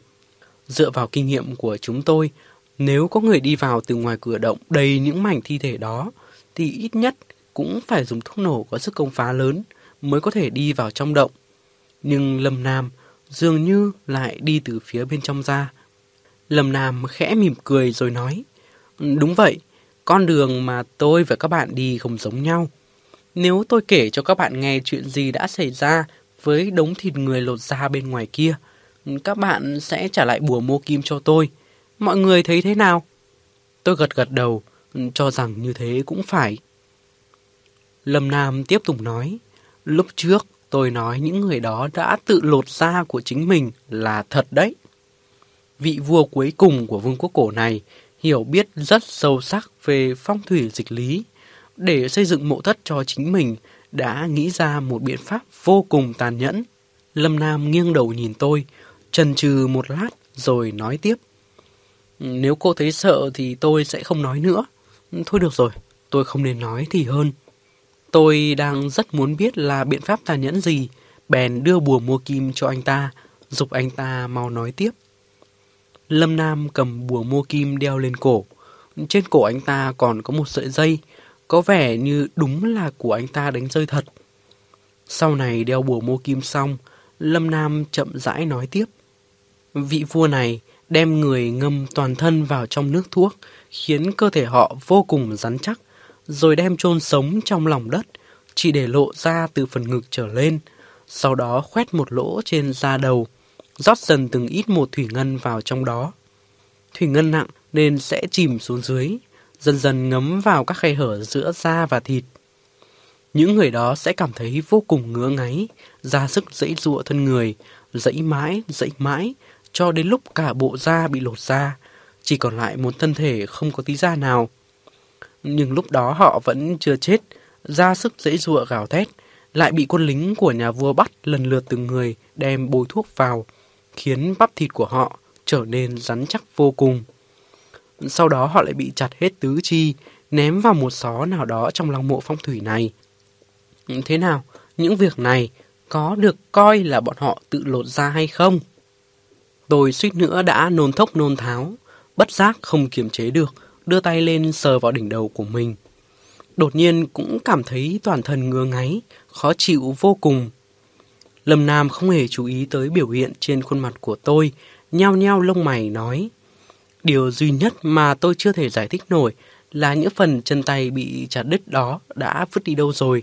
Tôi đang có cảm giác vô cùng khó chịu, nên một lúc lâu sau mới cố gắng hết sức mở miệng hỏi anh ta. Thử nói xem, anh có phải là một tên trộm mộ không? Tại sao lại đến đây? Muốn tìm cái gì? Lâm Nam lúc này mới chú ý đến tôi, ngay lập tức nhìn dáng vẻ khổ sở của tôi với vẻ biết lỗi, nhẹ nhàng đáp. Cô có biết trong chuyện thần thoại cổ đại Trung Quốc có một nhân vật tên gọi là Khoa Phụ không? Chính là vị thần tiên đuổi theo mặt trời bị chết khát đó. Tất cả những chuyện này chưa biết chừng lại có liên quan tới ông ta. Đoàn quân Tây Trinh của Hán Vũ Đế khi đến đây đã tình cờ phát hiện ra dấu vết khoa phụ để lại. Viên quan chỉ huy quân đội bèn hạ lệnh tiêu diệt hai quốc gia nhỏ ở vùng này, bắt hết những người dân xung quanh, xây dựng nên một quốc gia mới. Tôi chính là một nhà thám hiểm đến đào lăng mộ của ông ta, hoặc có thể nói tôi chính là một mô kim hiệu úy chính cống cũng được. Tôi chẳng có liên quan gì đến bọn trộm mộ cả. Anh nói thật đi, có phải anh chuyên làm nghề trộm mộ không?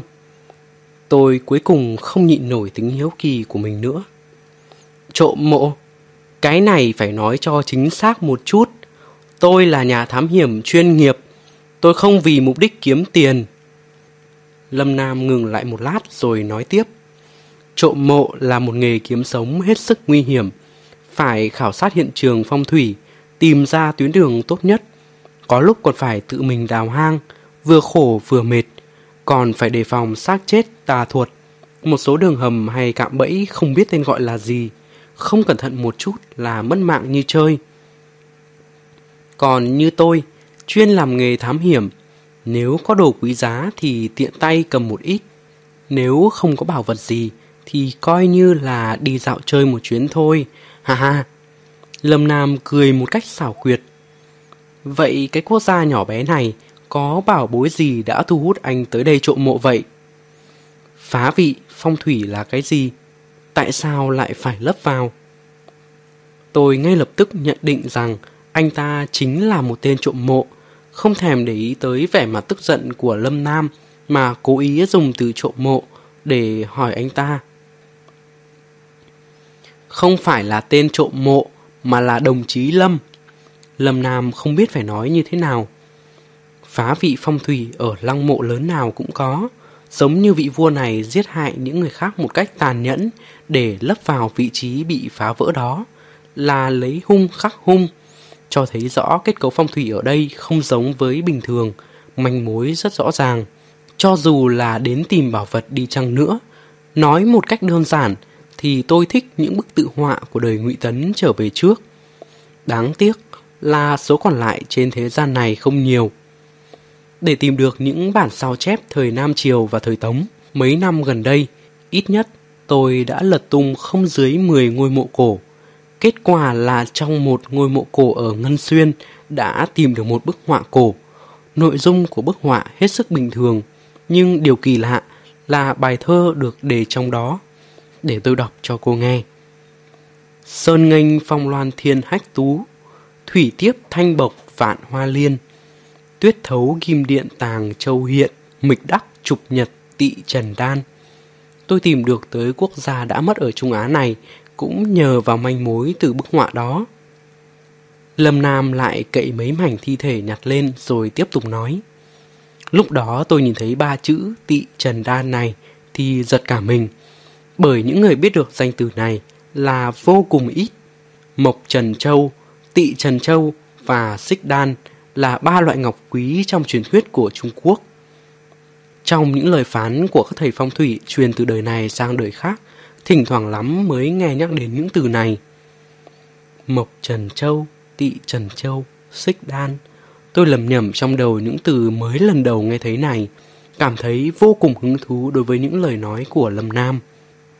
Con người này cả ngày bận rộn tìm kiếm trong mộ cổ, nhìn vào khuôn mặt trẻ măng đó thì chẳng thể nào nhận ra là tay cao thủ trong nghề. Lâm Nam có phần do dự, không biết có phải là do nghĩ mình đã nói quá nhiều không? Nhìn thấy những lời đề từ như vậy, tôi bèn ra sức tìm hiểu thân phận của chủ nhân ngôi mộ này. Cuối cùng tìm thấy được một lớp thứ hai trong bức họa, từ đó mới biết được người này là một thợ thủ công trốn về từ vương quốc Cát Tân ở Tây Vực. Ngoài ra còn nói vương quốc Cát Tân dùng những kẻ bán nước để xây dựng một cung điện bằng vàng dưới lòng đất, chôn giấu một bí mật lớn có liên quan tới tị Trần Châu. Theo miêu tả bên trong bức họa, tôi vượt qua biết bao gian khổ mới tìm được đến đây. Nhìn dáng vẻ nhàn hạ không hề lo lắng, đang vừa ăn vừa nói của Lâm Nam, tôi cũng thấy bình tâm lại, vận dụng hết trí tuệ suy nghĩ một hồi lâu mà vẫn chưa nghĩ ra cách. Tôi bèn bảo ba người bọn sói con nghỉ ngơi. Sói con lại thì thầm với tôi mấy câu, khiến tôi cười đau cả bụng. Cậu ta lại muốn tôi tới thương lượng với Lâm Nam xem có thể dẫn chúng tôi đi tham quan một vòng trong lăng mộ của vị Hoa Kiều được an táng nơi xứ người này không. Tôi bực quá bèn đá cho cậu ta một cái. Bây giờ là lúc nào rồi mà còn muốn chơi cái trò phát khâu với mô kim này. Tay Lâm Nam này là bạn hay là địch còn chưa biết. Ngộ nhỡ đi cùng với anh ta mà bị anh ta bán đứng thì biết làm thế nào. Lâm Nam chủ động nói với tôi. Bây giờ rất khó có thể ra ngoài. Thứ nhất chính là con quái vật vẫn không chịu buông tha chúng ta mà tôi nhắc đến khi nãy. Có lẽ lúc ở ngoài cửa hang, mọi người cũng đã nhìn thấy rồi. Cái hố đó là do nó dùng miệng cắn mà ra đấy. Không dễ đối phó đâu. Hơn nữa, con nhện đen trong trận đồ binh mã bằng đá cũng đã sống lại. Không giải quyết được nó thì không thể ra ngoài. Tất cả những vấn đề này đều cần chúng ta đồng tâm hiệp lực mới có thể giải quyết. Chúng ta hợp tác được không nào? Sói con ngay lập tức nói đồng ý. Còn tôi sau khi nghĩ ngợi một hồi cũng chẳng nghĩ ra được cách nào hơn. Tính hiếu kỳ ẩn sâu bên trong lòng thúc giục tôi gật đầu đồng ý. Mấy người bọn tôi chỉnh đốn lại đồ đạc, lấy ra những thứ cần dùng trong bóng tối như đèn và súng và những đồ chống nước, rồi bắt đầu hành động. Trong lòng tôi tràn đầy cảm giác hy vọng và hưng phấn, cảm thấy bắt đầu từ cung điện trong lòng đất của vương quốc Cát Tân này. Con đường về sau của tôi sẽ bắt đầu với những thay đổi khôn lường. Lâm Nam lấy từ trong ba lô đeo sau lưng ra mấy thứ đồ cầm ở tay, đưa cho tôi, bảo tôi nhận lấy. Tôi mở một chiếc bình được đậy kín ra, nhìn vào bên trong. Trong đó có đựng mấy viên thuốc tròn màu đen. Lâm Nam thì đang bận mặc ra bên ngoài một bộ quần áo cộc và mũ bảo hiểm màu đen xì. Vừa mặc vừa nói, mấy viên đó là thuốc giải độc. Nếu thấy không được khỏe thì hãy uống vào. Lúc gặp phải những thứ dơ bẩn như bánh trưng và sắc sống cũng có chút tác dụng.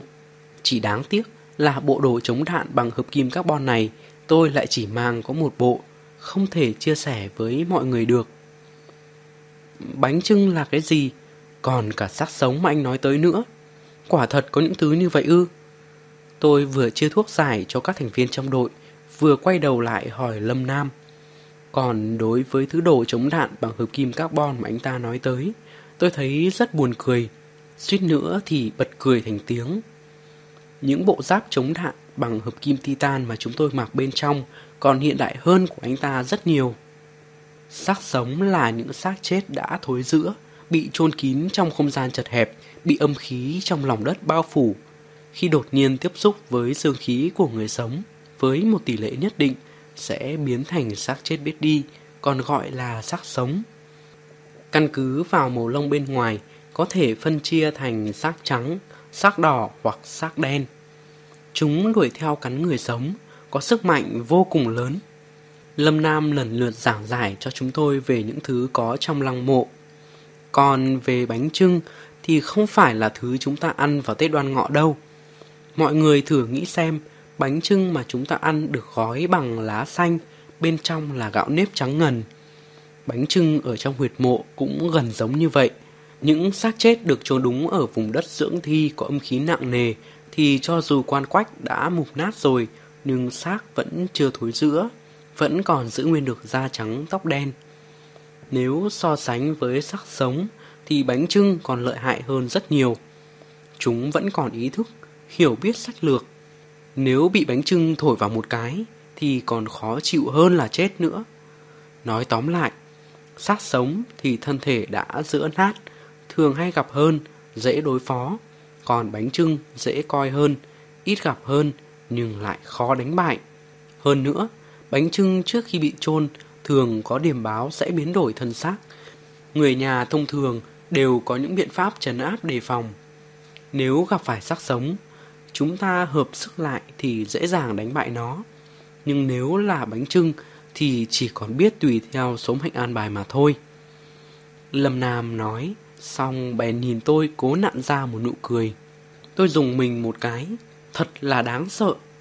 Những chuyện mà Lâm Nam nói đều là lăng mộ ở Trung Quốc. Còn xác chết ngoại quốc ở Kazakhstan này, e rằng anh ta cũng chưa từng gặp. Nếu sớm biết thế này thì tôi đã không hỏi nữa, để bây giờ trong lòng lo lắng bất an.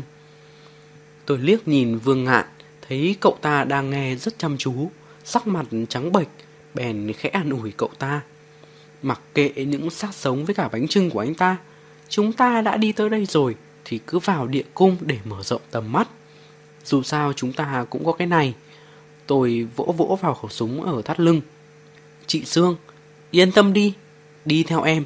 Em chẳng sợ mấy thứ quái quỷ này. Em chỉ lo không gặp bánh trưng thì phải làm sao thôi.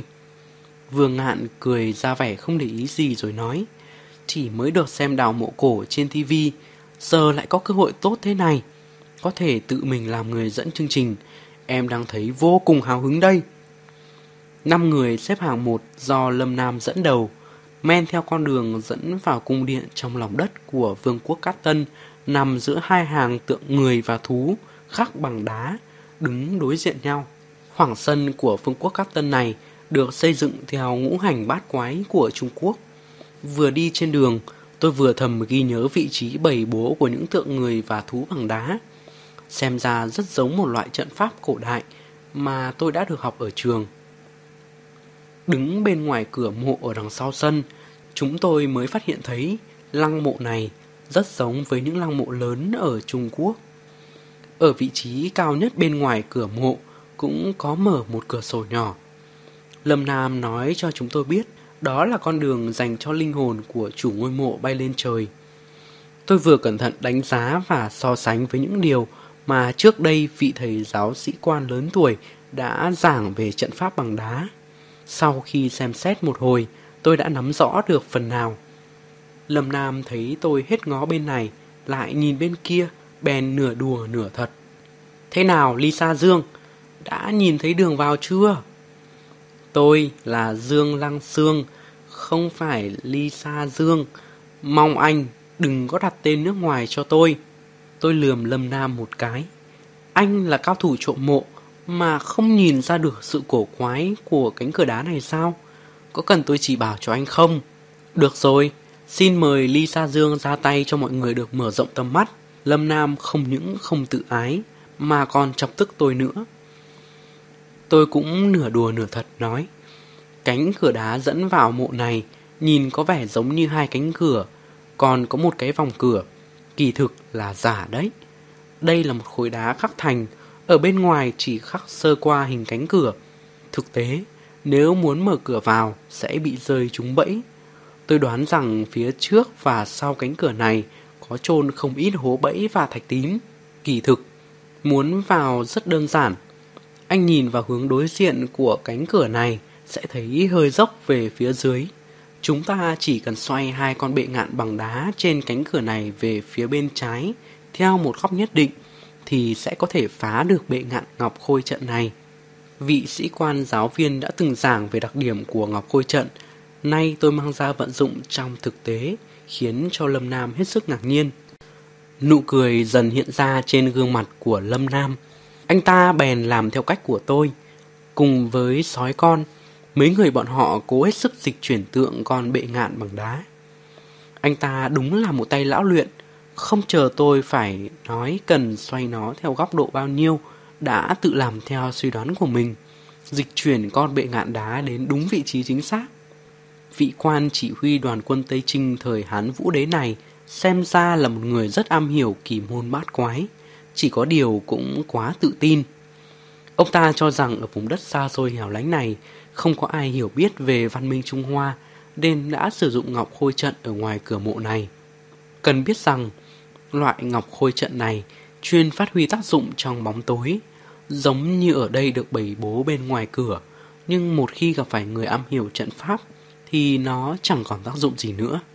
Tôi chỉ thấy kỳ lạ là trong lăng mộ đáng lẽ ra nghiêm cấm sử dụng bệ ngạn, bởi trong sách có nói bệ ngạn hình dáng như hổ, uy phong lẫm liệt, là linh thú cai quản nhà ngục. Do bình thường căm ghét nhất là những kẻ phạm tội, nên thường được trang trí bên ngoài cửa ngục để cảnh cáo tội phạm cần biết hối cải hoặc nằm phục phục trên hai bên đại đường của nha môn. Bây giờ lại dùng để canh giữ cửa mộ thì đúng là khó lòng tưởng tượng nổi. Tôi chắc rằng chẳng ai lại muốn coi mình là tội phạm cả. Hay là ở trong này có thứ gì đó cần phải canh giữ?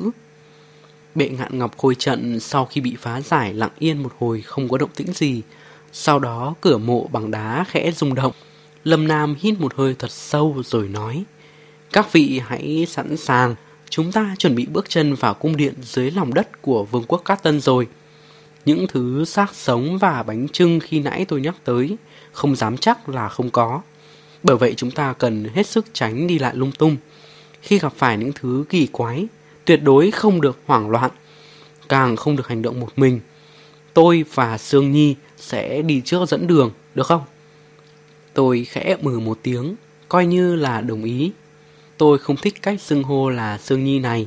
So với cách gọi Lisa Sương thì có sẽ nghe hơn một chút, nhưng cũng chưa có ai từng gọi tôi như vậy.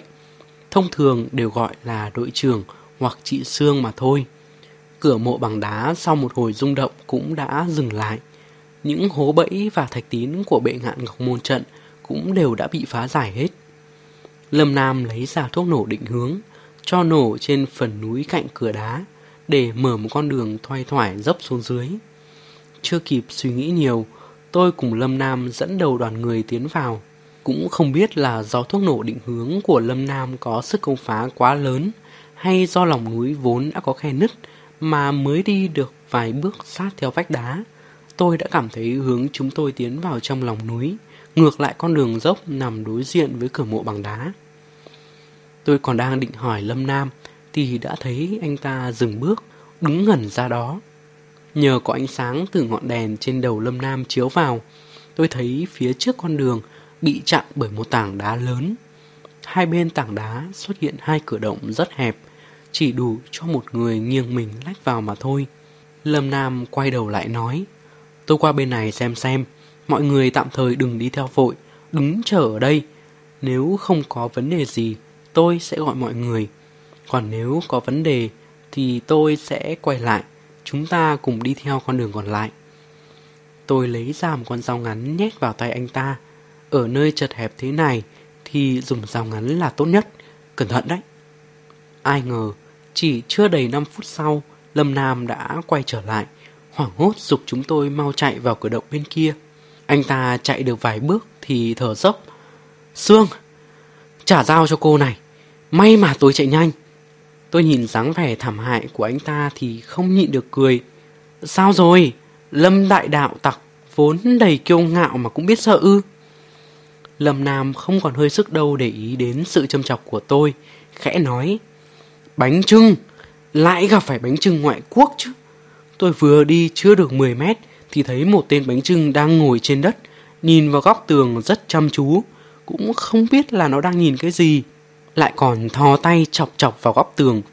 Con đường đó là một ngõ cụt, vừa nhìn vào cái khăn đội đầu của tên bánh trưng đó, tôi đã biết nó không phải là người Hán. Tôi chưa từng có kinh nghiệm đối phó với bánh trưng ngoại quốc, bèn vội vàng chạy ra. Sói con chen vào nói, đúng là ngõ cụt không? Vậy tên bánh trưng đó từ đâu mà ra? Con đường mà chúng ta đi vào phải dùng thuốc nổ công phá, chắc chắn là không có. Như vậy chỉ có thể là nó đi ra từ con đường mà chúng ta đang đi bây giờ. Liệu có phải do tiếng nổ anh gây ra đã thu hút một tên bánh trưng làm nhiệm vụ canh gác, kết quả là đi sai đường? Vừa nghe nói như vậy, chúng tôi bất giác đều nhìn về phía con đường trước mặt, thấy mờ mờ ảo ảo thật đáng sợ. Tôi lấy đầu mũ dao chọc nhẹ vào mũ của sói con, mắng cho một trận. Trẻ con không hiểu biết thì đừng có nói lung tung, dọa người khác đau tim bây giờ.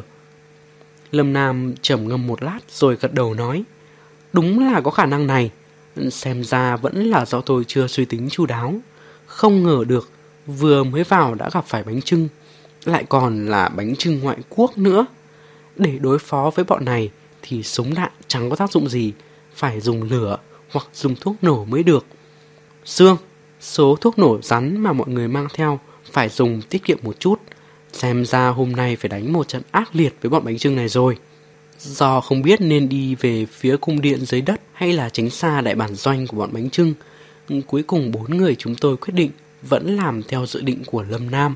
Cẩn thận tiến dần vào sơn động phía còn lại. Đường đi dần mở rộng ra, trước mặt lại xuất hiện một ngã rẽ.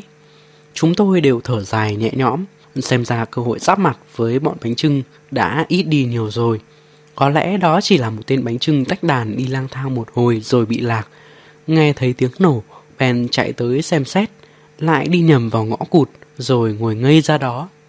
Đường đi đã rộng hơn rất nhiều, đứng trước ngã rẽ, chúng tôi thương lượng một hồi nên đi thế nào. Cuối cùng vẫn là Lâm Nam nói có lý nhất. Tôi đoán rằng phía trước còn rất nhiều lối rẽ. Chúng ta đã biết rằng trước cửa mộ bày bệ ngạn ngọc khôi trận chỉ để nhìn mà không có tác dụng gì. Cửa mộ đó rõ ràng là giả. Trận pháp này bày ra cũng chỉ nhằm mục đích dụ người ta đi vào chỗ chết mà thôi. Chúng ta thả đi theo hướng ngược lại.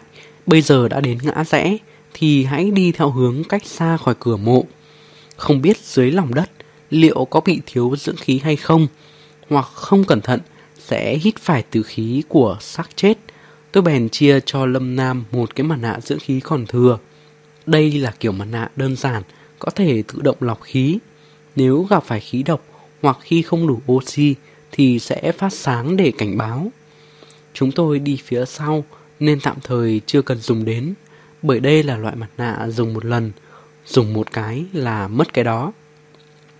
Phía trước không phải là đường cụt, từng làn gió nhẹ khẽ thổi qua, mang theo mùi thối của xác chết càng lúc càng nồng nặc.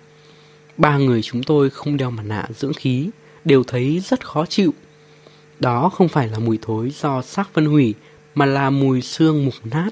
Khi đã hít vào trong mũi rồi, thì nó dính chặt lấy sống mũi, rồi đi vào trong phổi, vô cùng khó chịu. Lâm Nam dường như chẳng có cảm giác gì, xem ra tên trộm mộ chuyên nghiệp này vốn đã quen với loại mùi như vậy.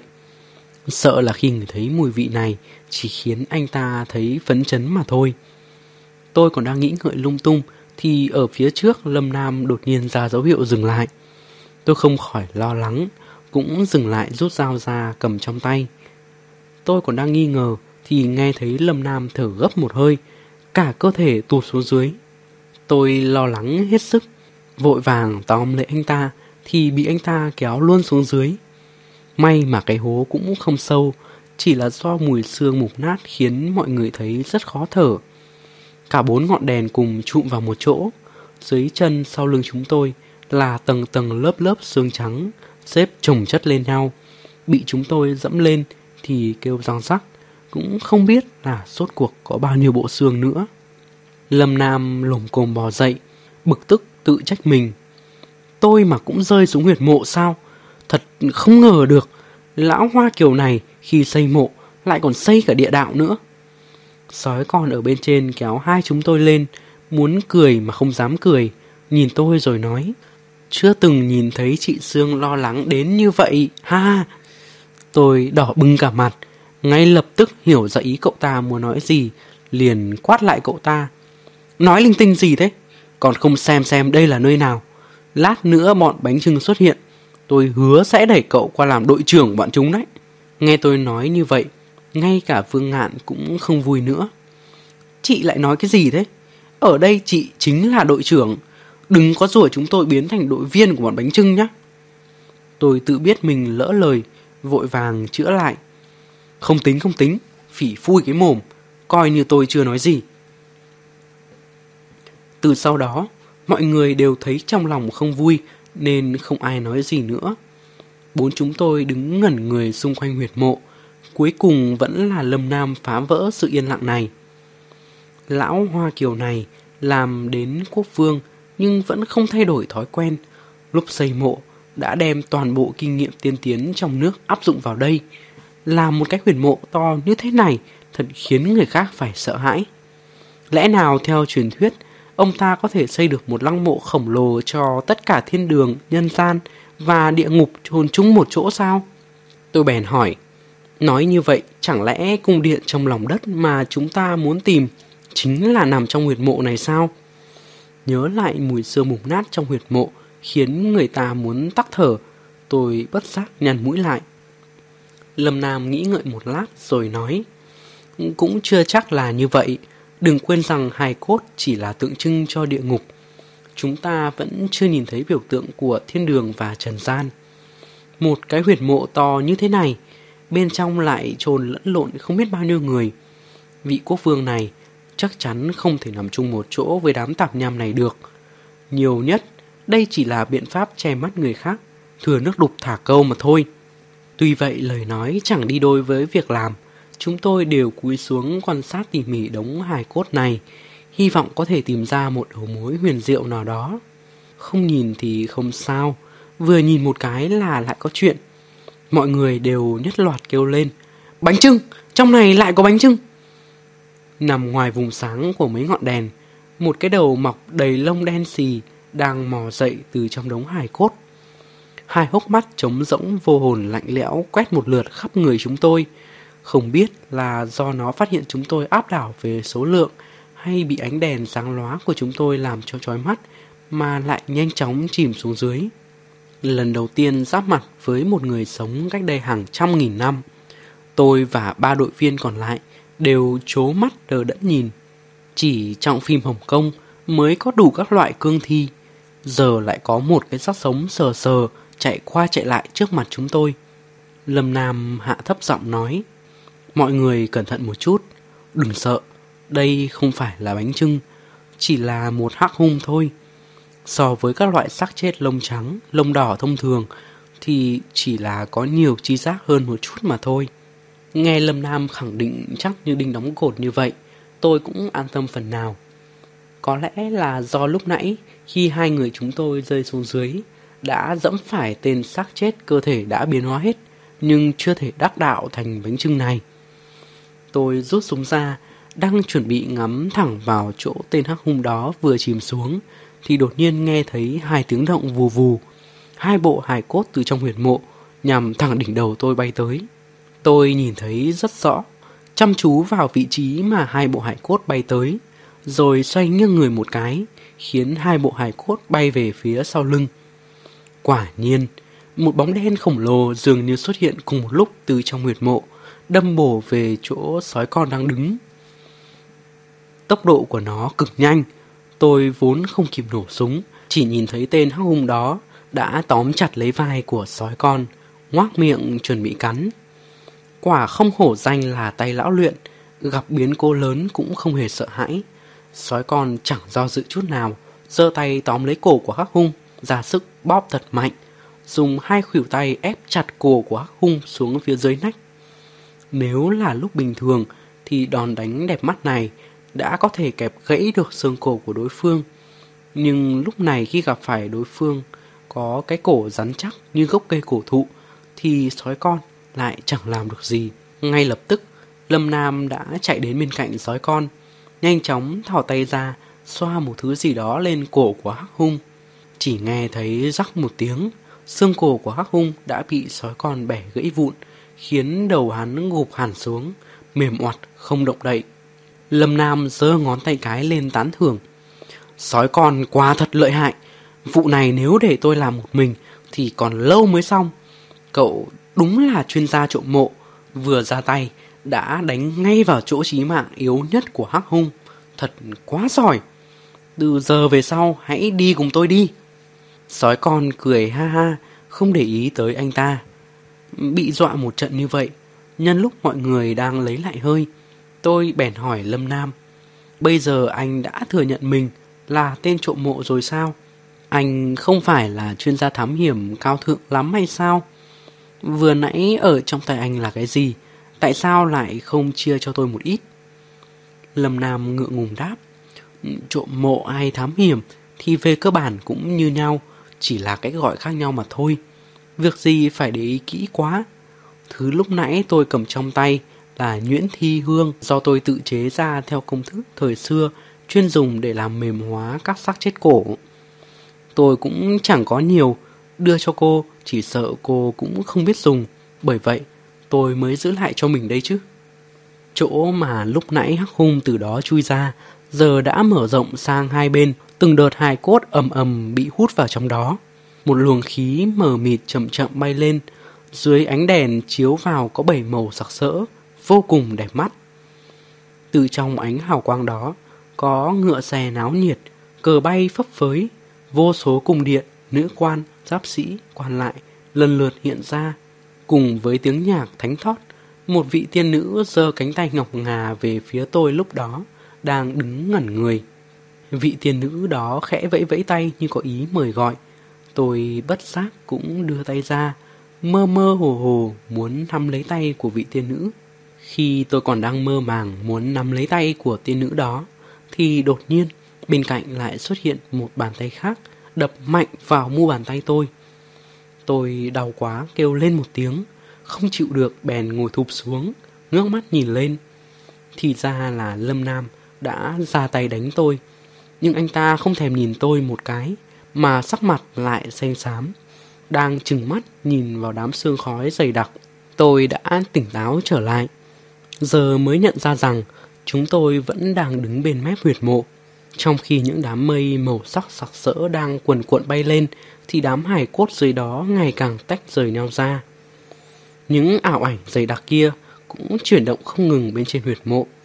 Diện tích của huyệt mộ ngày càng lớn, không ngừng mở rộng về phía trong. Tôi chợt thấy băn khoăn, cảnh tượng này giống như là đang chiếu lại một bộ phim tài liệu. Lẽ nào có điểm mấu chốt gì ở đây? Đang lúc vội vàng không kịp suy nghĩ gì nhiều, tôi chỉ ghi nhớ qua loa cũng đã phần nào nắm được vấn đề. Đoàn quân Tây Trinh bị vây hãm ở khe núi vàng này, được ai đó bí mật dùng tiên đan cứu giúp. Cuộc chiến tranh lập quốc đã giết hại hàng trăm nghìn tù binh chiến tranh ở xung quanh. Cuối cùng, từ trong tiếng nhạc tiên thánh thót có một giọng nam đọc lên mấy lần. Côn Luân tiềm hành vọng long ảnh sứ, bách chiết nghịch xuyên lục long sung nhật, đại vương sắc lệnh bằng sơn khai huyệt, hợp tam thế, thông tam giới vi nhất chân, nạp quan cửu, tự ảnh châu vu thánh tháp, hưởng quốc vạn tuế, hưởng quốc vạn tuế, vạn vạn tuế. Nghĩa là đi ngầm trong núi Côn Lôn, tìm nơi có bóng rồng, một trăm lần rẽ đi ngược dòng sông, tìm nơi có sáu con rồng hướng đến mặt trời. Nhà vua ra sắc lệnh đào huyệt mộ bên cạnh núi, thống nhất ba thế giới, trời, đất và nhân gian làm một, nhập quan chín lần, cúng tế ngọc ảnh ở thánh tháp, đất nước sẽ tồn tại muôn đời. Mọi người ai cũng nhìn rất rõ, cùng ra sức suy nghĩ. Tôi nghĩ một lát rồi nói, căn cứ theo những hình ảnh mà tôi vừa nhìn thấy, thì thời xưa, nơi đây là một mỏ vàng. Đoàn quân Tây Trinh của nhà Hán sau khi tới đây, không biết vì lý do gì đã bị rơi vào đường cụt. Khi đó đã được một sức mạnh thần bí nào đó cứu giúp. Vậy là các võ tướng trong đoàn quân đó dựa vào vũ lực để xây dựng nền đất nước, bảo vệ mỏ vàng và sức mạnh thần bí đó không để người khác phát hiện. Còn về vọng long ảnh trong câu côn luân tiềm hành vọng long ảnh xứ, tôi đã từng nghe sói con nói, đây là một kết cấu phong thủy cực tốt. Lẽ nào vị võ tướng này đã phát hiện ra đây là đầu nguồn của long mạch dưới chân núi Côn Luân nên mới hạ lệnh đào núi xây lăng mộ, an táng bản thân mình ở nơi vọng long ảnh này, hy vọng có thể hưởng phúc muôn đời. Còn về câu hợp tam thế, thông tam giới vì nhất chân, nạp quan cửu, tự ảnh châu vu thánh tháp thì tôi chưa rõ lắm. Lâm Nam bèn tiếp lời. Cô nói rất chính xác, câu nạp tam thế, thông tam giới này là cách nói về việc nhìn nhận thế giới xung quanh của người xưa. Tam thế bao gồm kiếp trước, kiếp này và kiếp sau. Còn tam giới là để chỉ thiên đường, nhân gian và địa ngục, gọi chung là tam giới. Kiểu phong thủy vọng long ảnh này đúng là bắt buộc phải tập hợp cả tam thế và tam giới trong lăng mộ mới có thể phát huy được tác dụng tốt nhất. Còn hai câu nạp quan cửu, tự ảnh châu vu thánh tháp, tôi không hiểu được tại sao lại phải nạp quan cửu. Lẽ nào bên trong có 9 cỗ quan tài ư? Có 9 người được chôn ở trong đó hay sao? Còn câu tự ảnh châu vu thánh tháp ở phía sau thì lại đơn giản hơn nhiều. Đất nước này từ lâu đã không còn nữa. Chúng ta có lấy đi ảnh châu gì đó dùng để tế lễ thì cũng không coi là phạm pháp nữa. Vốn không biết báu vật quý giá nhất trong cung điện dưới đất này là gì. Giờ đây đã biết được đây chính là mục tiêu lớn nhất rồi. Căn cứ theo kết cấu phong thủy của vọng long ảnh thì cả tam thế và tam giới được tập hợp lại trong lăng mộ đều chỉ chung một biểu tượng. Dòng long mạch chảy ngược vây quanh vùng đất này hướng về long ảnh của chính mình. Long ảnh này cũng giống như long vựng trong kết cấu thủy long vựng, yêu cầu hết sức nghiêm ngặt. Lâm Nam tiếp tục giải thích. Cả hai kết cấu phong thủy, thủy long vựng và vọng long ảnh tôi đều mới chỉ nghe nói qua một lần. Là những kết cấu phong thủy cực kỳ tốt, rất khó tìm được. Lâm Nam, lẽ nào anh đã từng nhìn thấy rồi sao? Tôi có chút nghi ngờ hỏi anh ta. Lâm Nam lần này không nói khoác nữa, thành thật trả lời. Chưa, tôi cũng chưa từng nhìn thấy, tôi chỉ nghe các bậc cao niên kể lại.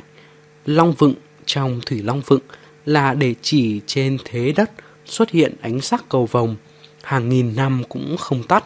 Còn long ảnh trong vọng long ảnh lại là để chỉ mạch núi trong ngoài đối xứng, ám chỉ những hang động bên trong thật giả hợp thành một thể thống nhất. Có lẽ bây giờ chúng ta đang ở trong chính long ảnh này, hư hư thực thực, vừa thật lại vừa ảo. Bây giờ chỉ cần tìm được nơi mà vọng long ảnh đang hướng tới là chỗ nào, tôi tin chắc rằng có thể phá giải được bí mật của cung điện dưới đất này. Lâm Nam tiếp tục nói, bây giờ điều có thể xác định được là mộ táng trong vọng long ảnh rất có khả năng là 9 cỗ quan tài, 9 thi thể. Ngoài ra còn có một ngọn tháp để cúng tế ảnh châu. Trong hoàn cảnh hư thực thực thế này, cô tuyệt đối đừng có đánh mất hồn nữa. Lúc nãy cô giơ tay ra như thế rất nguy hiểm. Một khi đã rơi vào vòng xoáy ảo này thì muốn thoát ra cũng không được nữa đâu. Tôi thấy hơi xấu hổ bèn đáp. Tôi sẽ không như vậy nữa. Sói con, hai người các cậu cũng phải chú ý đấy. Lâm Nam khẽ cười liếc nhìn tôi một cái, không nói gì nữa. Chúng tôi bao vây xung quanh huyệt mộ, chưa nghĩ ra biện pháp gì, làm sao lại có thể không tìm được đường đi chứ? Trong ngõ cụt ngoài cửa động còn có một tên bánh trưng ngoại quốc không rõ lai lịch đang ngồi ngẩn ngơ ở đó nữa. Trong sự yên lặng tuyệt đối, chúng tôi đứng nhìn ánh cầu vồng ngũ sắc không nói năng gì. Tôi càng lúc càng thấy kỳ lạ. Ở một nơi mục nát như huyệt mộ này, tại sao lại có thể phát ra ánh sáng cầu vồng ngũ sắc đẹp đến như vậy? Còn những hài cốt chất đống dưới hố kia, liệu có thể có điều huyền diệu gì ở đây chăng? Sau khi nhìn thêm một lúc nữa, tôi bèn nói với Lâm Nam, lúc nãy anh dẫm lên cái gì mới bị hút xuống dưới huyệt mộ này vậy? Còn nữa, tôi cảm thấy những hài cốt này nằm chất đống ở đây có chút kỳ quặc. Anh có nhìn ra hay không? Lâm Nam gật gật đầu nói. Lúc nãy tôi dẫm lên một hòn đá nhỏ hình vuông, vừa dẫm vào liền mở ra bốn phía. Lúc đó tôi cảm thấy không ổn, bởi vậy mới kêu mọi người dừng lại. Từ nãy đến giờ, Tôi dùng đèn chiếu vào chỗ hắc hung bay ra. Chỗ hài cốt đặt ở đó có vẻ ngay ngắn hơn bình thường, cũng hơi ẩm ướt nữa. Bộ hài cốt mà nó ném lên để đánh cô thậm chí còn chưa mục nát hoàn toàn. Chờ chút, đấy đều là xương chân và xương tay của người mà. Thì ra, chân tay bị chặt đứt của những người lột ra nằm trên mặt đất kia đều chất đống ở đây. Ồ, lẽ nào huyệt mộ này chỉ nhằm mục đích chống đỡ một mái vòm nào đó chăng? Rất có khả năng như vậy. Mà không chỉ ở đây thôi đâu, anh nhìn lại những cái bóng nằm giữa đống hài cốt kia mà xem. Ngoài phần bị chúng ta dẫm lên, thì những cái bóng khác giống y như một con đường nhỏ ngoằn nghèo, nằm xuyên giữa đống hải cốt vậy. Tôi nhắc nhở Lâm Nam, thật ra tôi đã nhìn ra rồi, huyệt mộ này chỉ là do Lâm Nam và tôi may mắn đã dẫm đúng vào trung tâm của đống hài cốt. Chỉ cần lệch sang một chút là sẽ rơi xuống dưới. Cái hồ lớn này tôi thấy càng giống một tòa lầu cao đại điện, từng đống hài cốt mọc lên như rừng. Bên dưới nằm giữa những đống hài cốt đó là con đường nhỏ ngoằn nghèo. Nếu không bị ánh sáng cầu vòng ngũ sắc làm cho lóa mắt, thì tôi sớm đã nhìn ra rồi. Lâm Nam không cần tôi phải nói nhiều, đã nhanh chóng phát hiện ra điểm huyền diệu này. Ánh mắt sáng bừng lên, nhìn theo hướng con đường nhỏ ngoằn ngoèo đèn thăm thẳm, đảo qua đảo lại giữa đám hài cốt, cuối cùng dừng lại ở một bóng đen hình tròn phía bên tay trái. Sau một hồi im lặng ghi nhớ, Lâm Nam nói với chúng tôi, chúng ta tiếp tục đi thôi, tôi đã nhìn kỹ lộ trình rồi, bí mật nhất định nằm phía dưới này. Chúng tôi dùng dây thừng để trèo xuống bên dưới hố, lần lượt từng người một. Mùi mục giữa quả thật không thể nào chịu nổi nữa. Mọi người nhanh chóng lấy mặt nạ dưỡng khí ra đeo vào. Chúng tôi xem xét những bức tường sắc chết ở hai bên, thấy chúng được đúc bằng gang, tạo thành những cái khung bốn cạnh. Những xác chết bên dưới đều được xếp đặt rất ngay ngắn, càng lên cao thì càng xếp lung tung hỗn loạn. Những chiếc khung bằng gang to nhỏ khác nhau tạo nên những tòa lầu bằng xác chết có hình dáng kỳ quái khác nhau. Đứng từ giữa tòa lầu này với tòa lầu khác nhìn ra, thấy phần lớn vẫn chưa đổ sụp, tầng tầng lớp lớp, thật là kỳ vĩ. Căn cứ theo lộ trình mà Lâm Nam đã ghi nhớ lúc trước, chúng tôi hết rẽ bên nọ lại vòng bên kia giữa các tòa lầu xác chết. Tôi thầm trách bản thân mình chẳng ra gì. Tuy cùng Lâm Nam đi xuống, nhưng dường như lại có ý dựa dẫm vào anh ta, không tự mình ghi nhớ phương hướng. Bây giờ chỉ có thể máy móc bước theo ánh đèn soi đường của Lâm Nam ở phía trước, chỉ sợ đi lạc mất anh ta. Kết cấu vọng long ảnh làm thế nào để hợp nhất tam thế và tam giới lại là một được? Tôi vừa đi vừa nghĩ, chúi cỗ quan tài. Tôi vừa đi vừa nghĩ, chín cỗ quan tài nếu lần lượt tượng trưng cho kiếp trước kiếp này kiếp sau, thiên đường nhân gian địa ngục thì cũng mới là sáu cỗ, còn ba cỗ nữa là cái gì mới được chứ? Cứ coi thống hợp nhất chân là một cỗ thì vẫn còn thiếu hai cỗ nữa. Còn cả chữ vọng này nữa, nếu cái có thể nhìn thấy được là long ảnh của chính bản thân mình, thì khả năng rất lớn là nên quay đầu lại nhìn. Khi cái bóng và thực thể hư hư thực thực luôn lượn giao nhau ở một nơi không phải hư cũng không phải thực. Nơi này liệu có phải là đầu rồng? Liệu có phải là nơi cúng tế ảnh châu, chôn cất quan tài? Đang mải suy nghĩ thì đầu tôi đập vào lưng một người. Chính là Lâm Nam đang đi phía trước tôi. Anh ta dừng lại nhìn về đằng trước rồi nói Đã đến cỗ quan tài đầu tiên rồi. Nghe thấy quan tài đã xuất hiện Tôi và các đội viên đều thấy khá hưng phấn. Đi lâu như vậy rồi, những thứ đã nhìn thấy hoặc nghe thấy đều là bánh trưng ngoại quốc, hắc hung, lỗ huyệt, cầu vòng. Cuối cùng cũng đã thấy quan tài xuất hiện. Cảm giác xúc động giống như được gặp diễn viên chính vậy.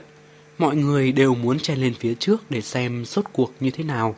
Lâm Nam không hề có ý định nhường đường, chỉ nghiêng người để tôi nhìn một cái rồi nói.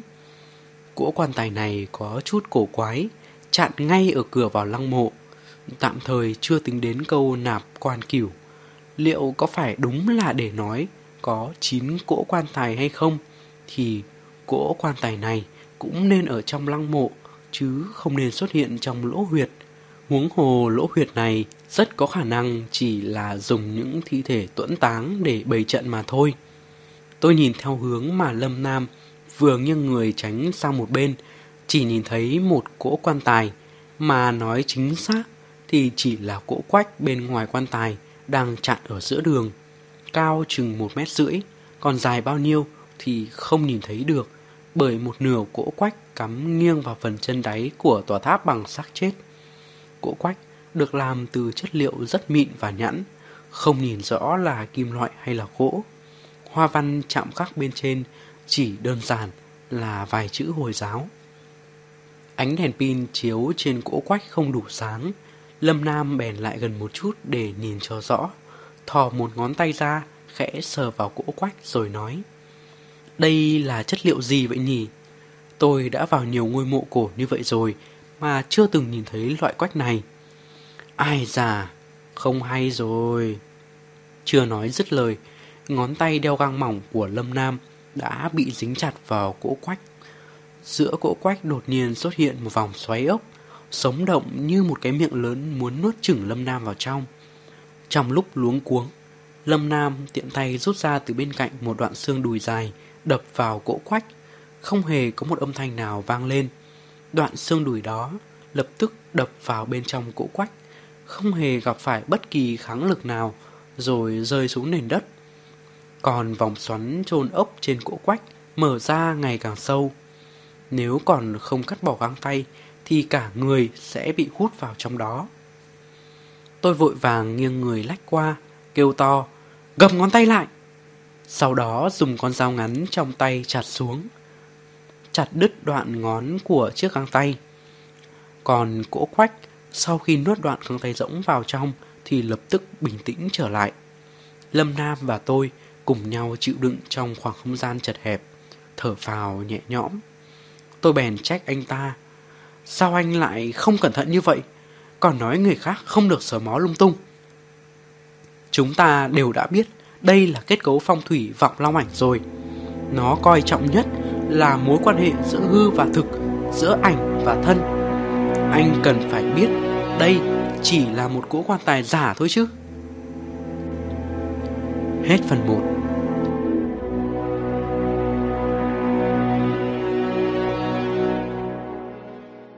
Diễn biến gì tiếp theo sẽ xảy ra đây Mời các bạn đón nghe Đừng quên đăng ký kênh Bật thông báo để được đón nghe sớm nhất.